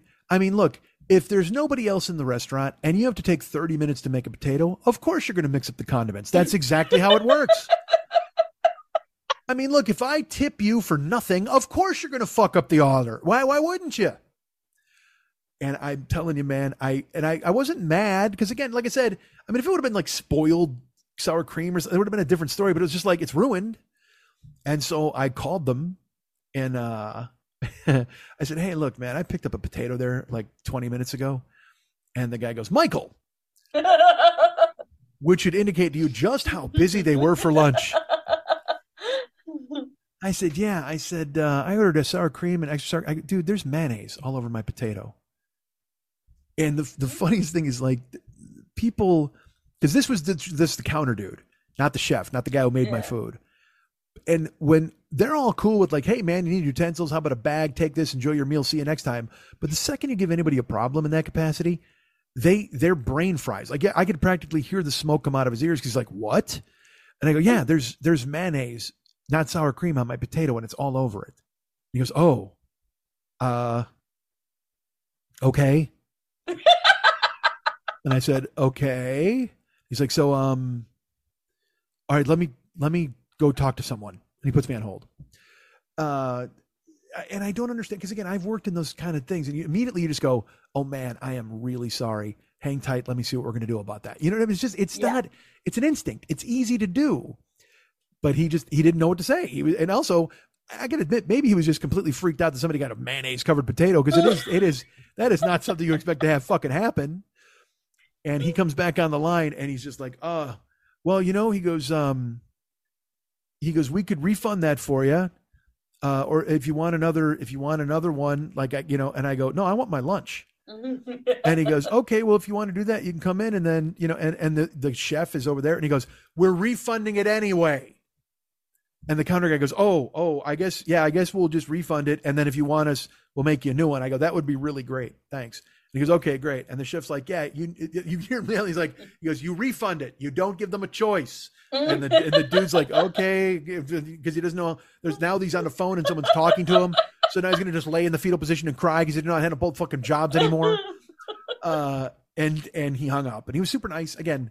Uh, And then I, so then I had, now I got time to take my fucking shower and I can't lift my arms in the fucking shower. So I did. I fucking jerked off and I got in the shower and I got ready and I went and picked up my fucking potato. And I walked in and I, br- and I brought the old potato because that was another thing. When I used to work in food places and people would be like, yeah, you fucked up our order. We'd be like, cool, man, come in and get the new one.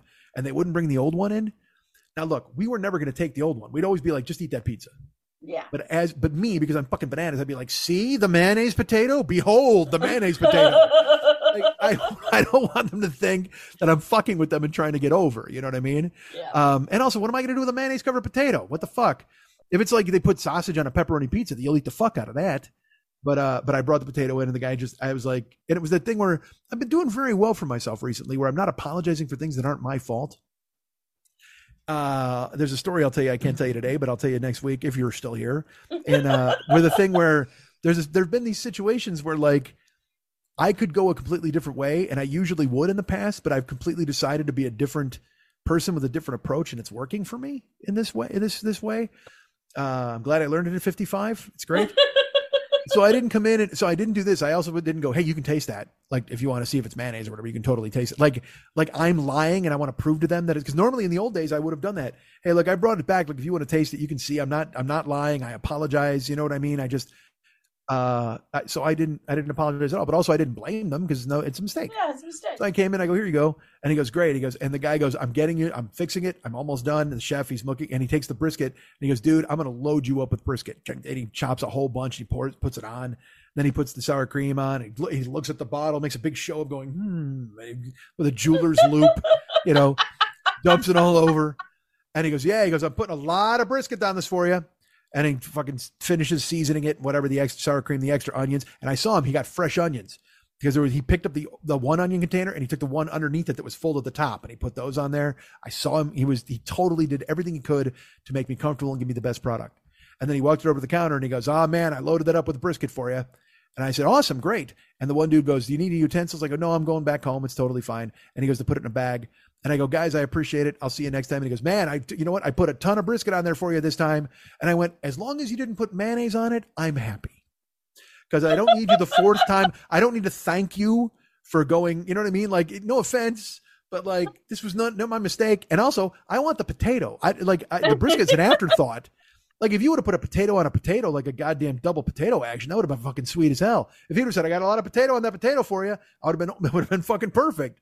But also, it was just he kept he was trying to please me, but also he wanted me to go. That's cool, thanks, man, awesome, I'm glad.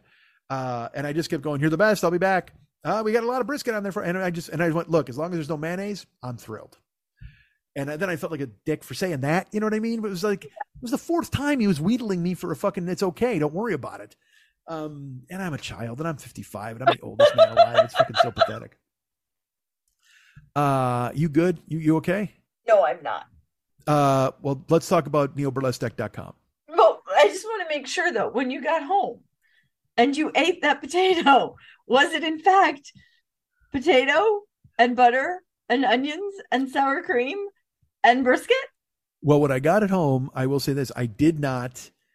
Obviously, I tasted whatever the sour cream was first, and it was sour cream, and I was like Okay. willing to trust that the rest of the potato was stacked properly. so I dug a spoon in and I ate it. But I will say this: I normally get fatty brisket whenever I go get brisket from a place, Uh-huh. and uh, and the brisket I got, he gave me an end, and so there was Oh. uh, a little crunchy, a little chewy. And again, this I don't give a fuck. Again, like I said, that was an afterthought. It wasn't bad. It didn't ruin my potato experience. Uh, but it was like I wanted because then, but I did want to call him back and go, "Hey, you really loaded this up with brisket. The brisket you can't give away." You know what I mean? It was just because true. Some people really like that. That is their well, and I like brisket is the best for some. yeah, it's like and lasagna. Like I fuck, you Yeah. gotta love the crispy lasagna. That's fucking amazing. You know what I mean? The stuff on the outside, but but this other one, I just was like, eh. Uh, the brisket was a little chewy. Had a little a little beef jerky to it. What? I have been with Eddie for what, 13 years, Long time. 12 years. I made lasagna. And by the way, I don't make lasagna. I heated a frozen lasagna for us. Exactly. And I cut it and I put two pieces on the plate and I handed it to him. And he looked at me, and this was like three weeks ago. And he looks at me and he goes, I would like an end piece. And I went, What? And he goes, I just would like an end piece. And I went, You can have any piece you want. And he goes, I know, but normally you take the first piece and then you cut a piece for me, but I really would like an end piece. And I went, We've been together for almost 14 years, and Yeah. you're just now telling me you want the crunchy side of the lasagna. I'm like, I feel terrible that you haven't. I go, I don't care. I just usually cut a small piece for myself and then a little bit bigger piece for you because you like a little more. I Yeah. cut the first piece for you. I couldn't care less. And I just, and I literally just went, our entire relationship, I've been stealing the crunchy lasagna. yeah. And Keeping it it took keeping it that away long from him. to And literally, I was like, I feel bad. And he goes, Don't feel bad. I just want an end piece right now. And I'm like, Okay, just now? And he's like, Well, no, I, you know, Well, and he's he's a lovely man. I Oh, mean, because you know, he you- literally is like, You made food. Thank you. Yeah. He's he's that. He's like, I will eat anything you put on the plate for me except a tuna casserole. He but, hates but yeah, tuna but casserole. but also uh, to his and again, he's a lovely guy. And, Yeah. and he's just a good person, but also you are an emotional house of cards. So like he, he knows that if he's going to be like, "Hey man, I like the crispy lasagna," he you may not talk to him for three days. You know That what I mean? not you might true be, at all. I literally looked at him and I go, "You can have, you can have any." I go, "Do you want me to just eat the center and give you all the edges?" I would do that for you. I love you. Yeah, And he goes, "No." well, because he's not looking literally, for special treatment, but he also like. but it was like 13 years for him Yeah. to say, "You know what I'd like? A crunchy end." It just made Yeah. me laugh. and in your brain, you're just like, "Holy fuck!" For 13 years, I've been giving this guy the wrong lasagna. What the fuck? How is he Like- still here? Why isn't he left? I kind of did kind of think that in my head, and I'm like, "I'm the worst cook in the world," and I just I could have made you happier by just giving you crunchy lasagna on the end. Uh, it was too funny. But I mean, again, people always say to me, Do you and Eddie fight a lot? I'm like, We don't fight. We don't. No. That was literally his, like, you know, it's been a long time since I've had an end. I'd like an end. Literally it. That's awesome. No resentment. No, it was really funny. Yeah. Yeah. Yeah, because again, he's a good guy, and he just Oh, he's not, you know, Uh, and like I said, he also knows if he Absolute says it, you never know. No, I, Um, I I have been banana cakes because of the whole neo burlesque deck and whether it's going to fund and whether it wasn't going to fund and what am I going to do if it doesn't fund and how are we going to figure out what to do? And I really have spent 7 months of my life on a project that hopefully would make me money in the next 6 months but if that doesn't happen I've wasted 7 months and I have no money for the next 6 months. And I mean I I've been batshit wacko Sure. I just I I'm like I have no idea if it's going to fund or not and I you know I kind of decided it probably wasn't gonna yeah. about 4 Well, you- days. You made that very clear when we would talk. You'd be like, you know, this isn't. I wouldn't talk about it on the air, but I, you know, I would say, look, you, you know, you got to brave face it here, and you just be like, well, it's not going to fund. I know it's not, and I understand that the part of that is a is a defense mechanism. You know, it's that It's thing where not a like, defense mechanism. I was screwed because Facebook blocked me for 30 days, which by the Yes. way, 10 minutes ago I got my Facebook account back. I, I need to go online right now and post all of the things that I wanted to tell everyone for the last 30 days. Just one post where I'm just going to tell them all, you looked great. Your hair looked awesome. That was a great picture of you. Dump him. just going to put a post up like that. They can figure out who's what. Um, but no, I literally was like, we when when I looked at the last Kickstarter and the statistics of Kickstarter, we were four thousand dollars away from from potentially funding. You get emails from backer companies, and they're just like, "Hey, it looks like you're going to hit seventeen thousand dollars at the rate you're going, because even with a surge at the end, you're probably not going to fund." And you just kind of go, "Fuck." right. fuck i hate facebook they wouldn't let me buy ads they wouldn't i have 5000 friends on facebook i can't talk to Yeah. you know and you're like do i just start private messaging people going hey i haven't talked to you in a couple days because i'm banned on facebook and by the way i have a deck of cards you need to go buy right now because i'm not going to fund. Oh my god. And i'm like i can't do that either. And and we rallied at the end and in the last three days raised uh, almost 25% of it which is unheard of. Normally you, you do about 15% at the end. Um True, but I but I will say, uh, and again, I, I'm only saying this in uh, everybody's terrific, and everyone who backed you, your friends, everybody you know. But uh, but I think a heroic response from people who listen to this podcast. I I I, I Dude, cannot, we have so many Zoom phone calls to make. if they want them. That was another thing I think because that was the vibe I got was that nobody really really they were like we're giving because my like our several buddy, of them do. Several of them do. Yeah. That's fine. If anybody does, I'm again, I'm Yeah. happy to do it. That's totally great. We do know somebody who did also do the five hundred dollar level, uh, and but then he didn't want any rewards, and because he texted me, he's like, "Hey man, I just closed the deal uh, on Lily's. Kickstarter. It I was was playing poker, yeah, and I was like, I was like, fuck, dude, that's incredible. That was on Thursday, Yeah. and um, and he, and I saw the amount that he gave, Yep. and I knew I was like, oh, it looks like I'm flying to Seattle, and I was like, that's fine, and he, I go, I go, so he goes, but you know what? He goes, I did it anonymously because I don't need any of the stuff. I don't want her to spend money on shipping and everything. And I go, I prefer to think you just didn't want me coming to Seattle. I mean, I, clearly, Very true. Very true. and he's just like, he laughed and he's like, no, he goes, I know what a hassle it is for everybody. He goes, I just, he goes, believe me, he goes, I have so many Kickstarter rewards in my house that are Yes. unopened. He goes, there's no reason for me to get the other. Yes. Uh, so he did say though that he he was very important that I got to see the topless calendar that he got. I just get to. Okay, I'll show it to you right now. I need to be able to see it. That's very important. So just text me the photos. No, I can't do that. I will show it. Um, I'll show it to you right now. There Oh, you go. hold on. Look Wait at the pictures. Um, no, that was really sweet, and I and I will say that I had a lot of people make like just a twenty dollar donation or a thirty dollar donation. Be like, I don't want a deck of cards. I want to see you succeed. And that was overwhelming this Yeah. time. Um, that was really nice. And I had a couple friends that did drop in quite a bit of money or they would do an extra $200 to make sure that it happened Sure. and and again i mean had i been on facebook this might have funded with more sales but i don't care because i funded and people believed in it and i'm really truly grateful to every one of you out there who pledged or bought a deck or a keychain or a topless calendar thank you very much my Yeah. my little cold heart is very very warm and happy right now Well, it made me it made me happy that that people stepped up. I mean, and people are always very kind and stepping up. Jeremy, the guy who who closed the deal for you, that dude, I, I can't even. There's, I always joke that he and Ahmad are uh they're from Emerald Alawadi LLC. That's the parent company of Mike Schmidt.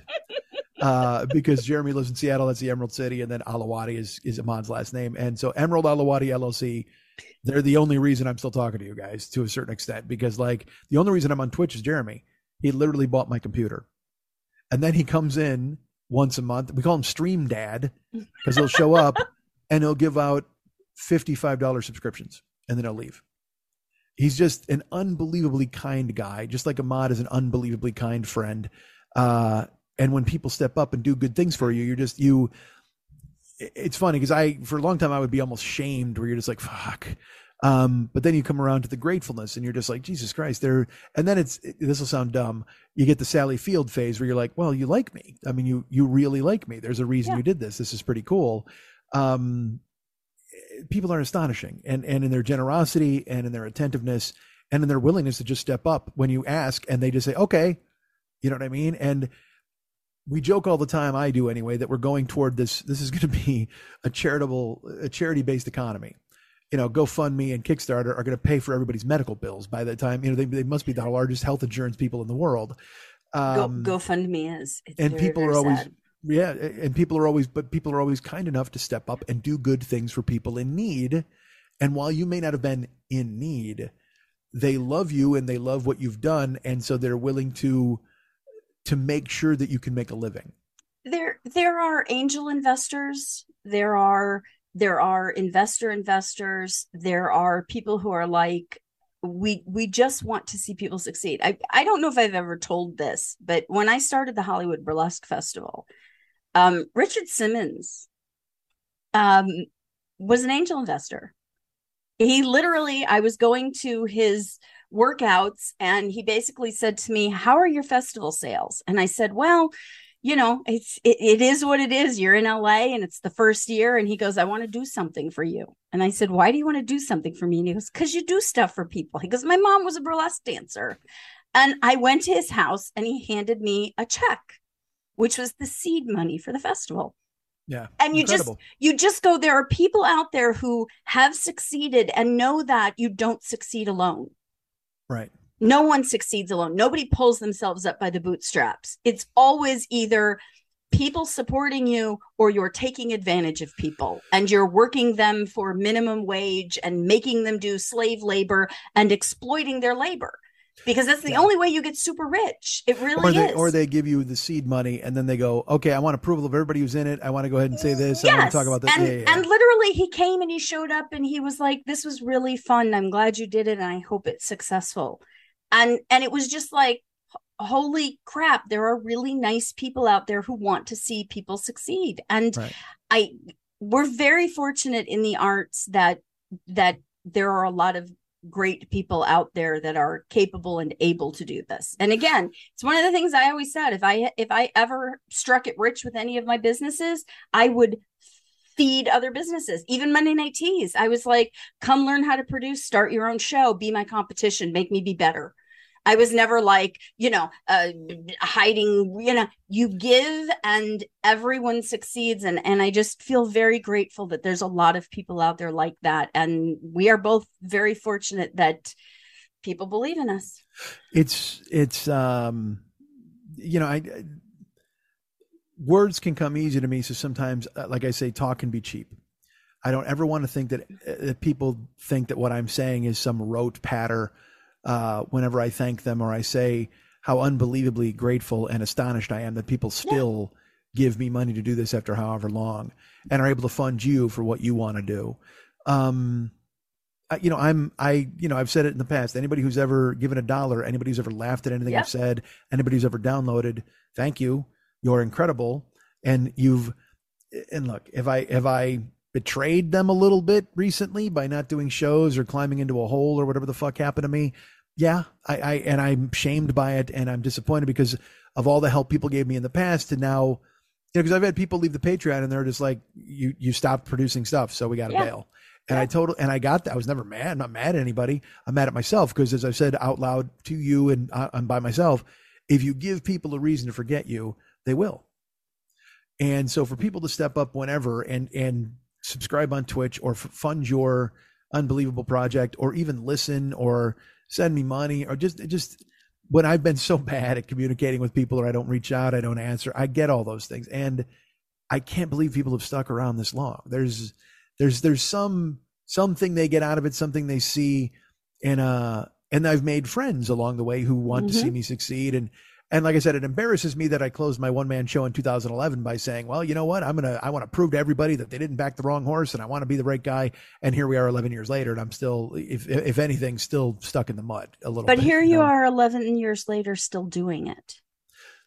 Yeah, but not, and, and that's the thing i mean i when i looked at my career going is my career over now what am i going to do how am i going to it's like you find the thing that works and you keep going and you know guess who's back schmidt's back guess who's back, back in town.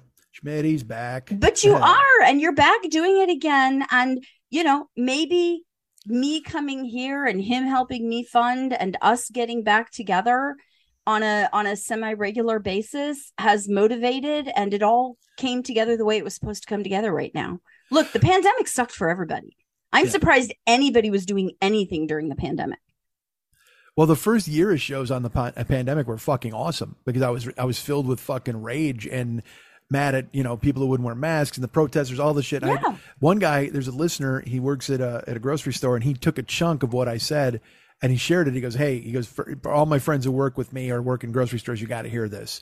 And he played and he had the chunk on his Facebook page. And Yeah. people were like, "Who the fuck is that guy?" And I was like, "It was just, it was amazing. It was really cool." But then, yeah, after a year or whatever, you're like, nothing's changing, man. Yeah, kinda- it just kept going. Um, yeah. So, um, we grow Look, we I- change we did, and we're, and I'm, I'm enjoying the fact that you're joining me and, and talking. Uh, and all it cost you once again was your physical health, or what was left of it. So that's good news. and on that note you're going to have to be in a hammock or a grave. I don't know which one you're going to be broadcasting from. Uh, well, you're I'm, very nice. I'm happy to be here as long as I can. It's just once Well- once we hit the one and a half hours, I can't sit any longer. I can't hold my head up any longer. Stand up, baby. Start walking around. Uh, then you're like, where are you going?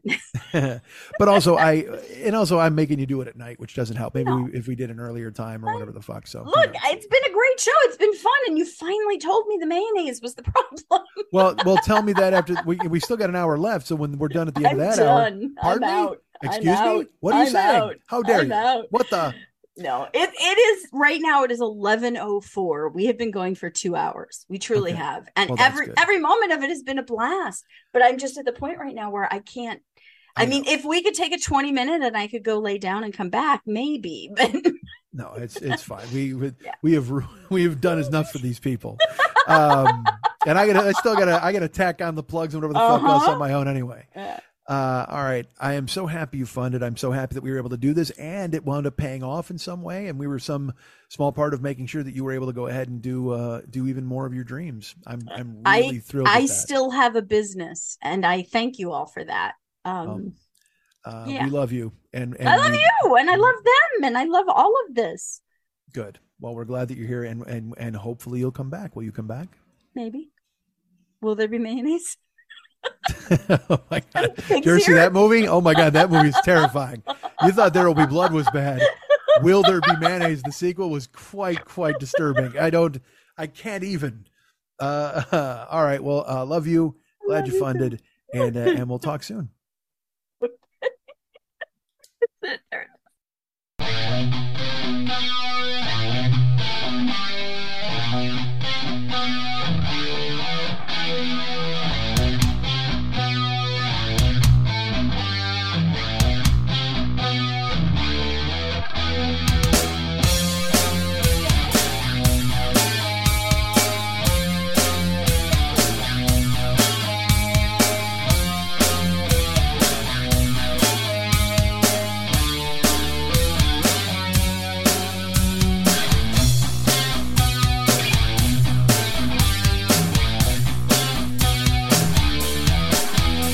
If there's anything I like more than me, it's people who like me.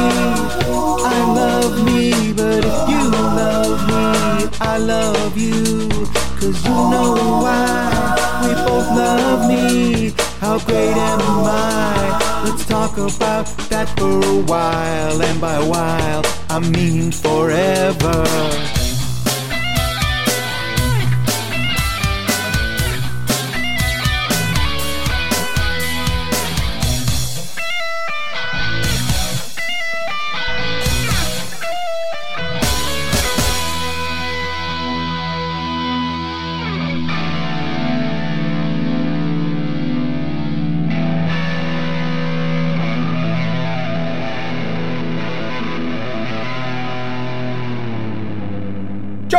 Podcast. Podcast.